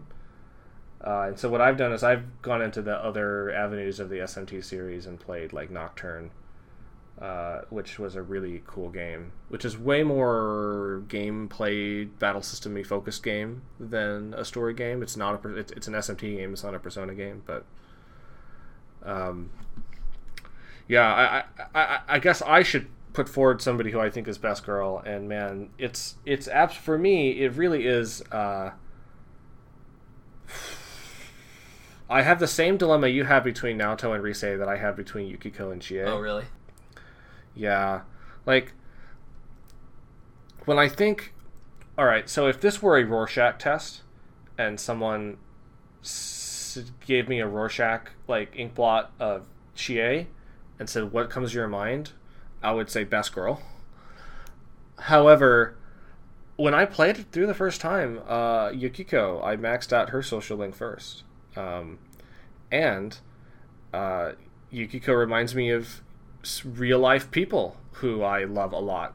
And I, I, I almost once you kind of once you see other once you see other people you know in real life in in, in this kind of a game, it makes making an objective decision very very very very hard uh, because I do see a little bit of my wife and Yukiko a little bit, not like in every way, but in some ways. And it's like Yukiko is I feel like Chie is like going and having a burger and fries and a shake and going to the the the, the amusement park, right? And uh, Yukiko is having tea at home and watching uh, you know a rerun, you know like watching The Office on Netflix for the third time. And which of those things do I like more? Well, I like drinking tea and watching The Office, so Yukiko is best girl. Oh, I made a decision. oh my god, no, Jay, no! I can't handle this. My heart can't handle it. I, I have much I have much stronger opinions about Persona Five characters uh, than I you know like I, I find this is a much easier decision uh, for five and like three than it is for um, four for whatever reason. I just think that the four cha- well the four char- I mean look trying to do the big picture on like I think this the what makes the, four, the Persona Four cast really interesting is that I think they're really well written teenagers uh, specifically because they have teenager problems and we're like about to be 30 and so in some ways when i play games and watch movies and anime i am more often than not sympathizing with the teachers and the adults in these kinds of situations. Uh, but not in this game um, the it reminds me of what it's like to be in that position in your life and to have the very real self-actualization problems that you have then uh, and I think that that puts the Persona Four cast in a very specific kind of thematic light that I don't think applies to the other games in this series, and it, it doesn't really apply to many other JRPGs in general. Can you think of another JRPG that has characters that undergo those same kinds of themes? You know, those same yeah, that that kind of well-grounded teenager like coming of age stuff that's not connected to uh, the supernatural as an allegory, but like they actually decide what high school they're going to go to as part of the story Uh, or college. just like that. Uh, no. Uh, where you were starting to go go with that, I was kind of starting to think maybe Vivi from FF9 because he develops so much throughout that whole story. Uh, but he uh, he doesn't really have uh, the kind of problems of uh, which high school or which colleges he's going to go to. Uh, Well, that's a good that's a good point of comparison though, because he does have the same kinds of problems. You're you're right. I did switch a little bit. I did switch gears and became became a lot more grounded. Uh, but yes, more but on a more sort of a spiritual level, right? Like I think that Vivi's a good a good comparison there. He would his if you if you took Vivi's lines and put them in a kid a, a 16 year old Inaba, uh, you'd probably do okay. So the best. So we have two best girls. Uh, how are we going to decide this? Are we going to fight each other? is that what? Is that how they thought of Persona Five Arena? Well, how do we decide who's best character? I don't know. Make a fighting game. yeah, let's uh, uh, let's just both get the fighting game, and can you do multiplayer on there?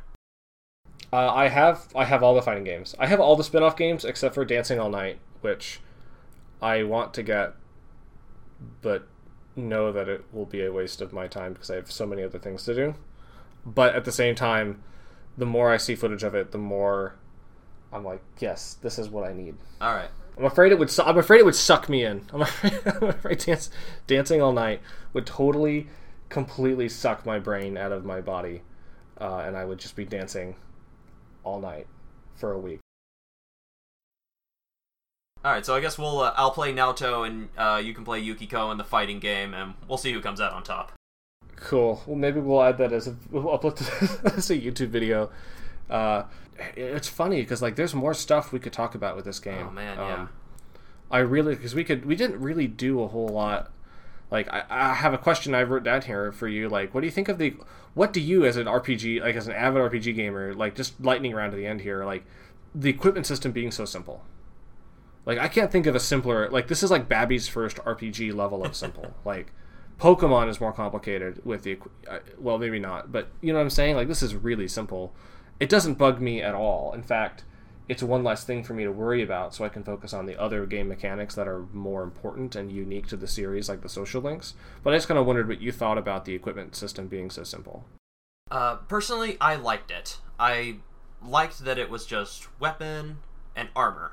It just it was very simple, and I realize a lot of people don't really like that. But and if it were just that, then yeah, I might not like it. But the battle system is so much more than just that. So I delved in really deeply to the uh, fusing personas thing. Uh, in fact, in between our uh, number one, uh, our part one of this uh, uh, of this conversation and part two, in between now and then, I actually got all the personas. I got 100% of them. Fucking. Good job. and Cool. and you know, if you're not happy with just the equipment portion of it, just remember there is a whole that that's only like I'd say 25% of the battle system. Throw yourself into the uh, fusing of personas and learning all of the different abilities and moves because that's where that's where it becomes more that's where it's more tactical. That's where it's more fun, at least for me. There's a hell of a lot more to talk about, but I think that we have spent enough time on this now. Um, for the next time, what game do you want to play? Like, what do you want to play next? Uh, I believe there was mention Not an RPG. Not an RPG. All right. Um You get to pick. What- My suggestion, if I could make a suggestion, uh, my suggestion is Donkey Kong 64. But uh, since I more or less picked this one because I'm the one that suggested it to you before the podcast even was an idea, uh, we'll let we'll let Clay pick. All right. Everybody, wait on the edge of your seats. Yeah, Donkey Kong 64. Like pick now, pick pick, pick pick now, pick now. you really want to do DK64? Yeah, I love Donkey Kong 64.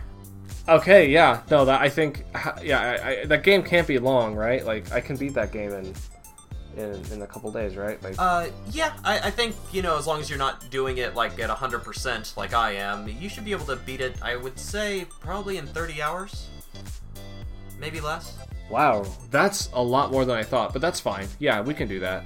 All right, cool. DK64. Tune in next time uh, in the near future for Donkey for a discussion of Donkey Kong 64. We may have another person join us depending on what his schedule's like. So.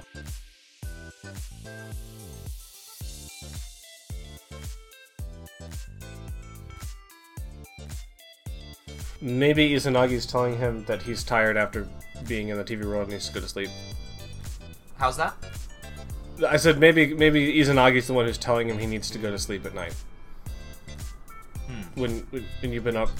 Wow, that that joke just just belly flopped. Wow. Okay. I'm sorry.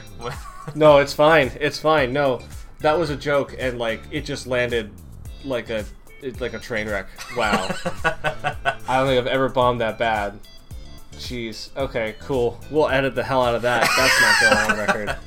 uh, No well, way. since we're uh, since we're in the I'm process- funny. I'm funny, and I will destroy any evidence to the contrary. Um, since we um, uh, since we're editing this part out anyway, what what was the joke? Explain that to me. I you were talking about how Izanagi doesn't talk to you, right? And you gets to ha- retain his sort of personal autonomy. And I said, well, what if it's Izanagi that's telling you he needs to go to bed at night because he was up all night uh, Oh. playing? You know, like you want to study after you're in the TV world, but like you're too tired. What are you gonna do? Like, what if that guy was Izanagi the whole time? Yeah, that'd be pretty cool. That that's the joke, but that, Yeah. no, but it's it's it's just it didn't work. It was I was wrong. it's not funny, clearly, Oh. because it's just not you know. It, it, that's more. It, th- that joke would work better in Persona Five anyway. So I I, I that, yeah okay fine. yeah.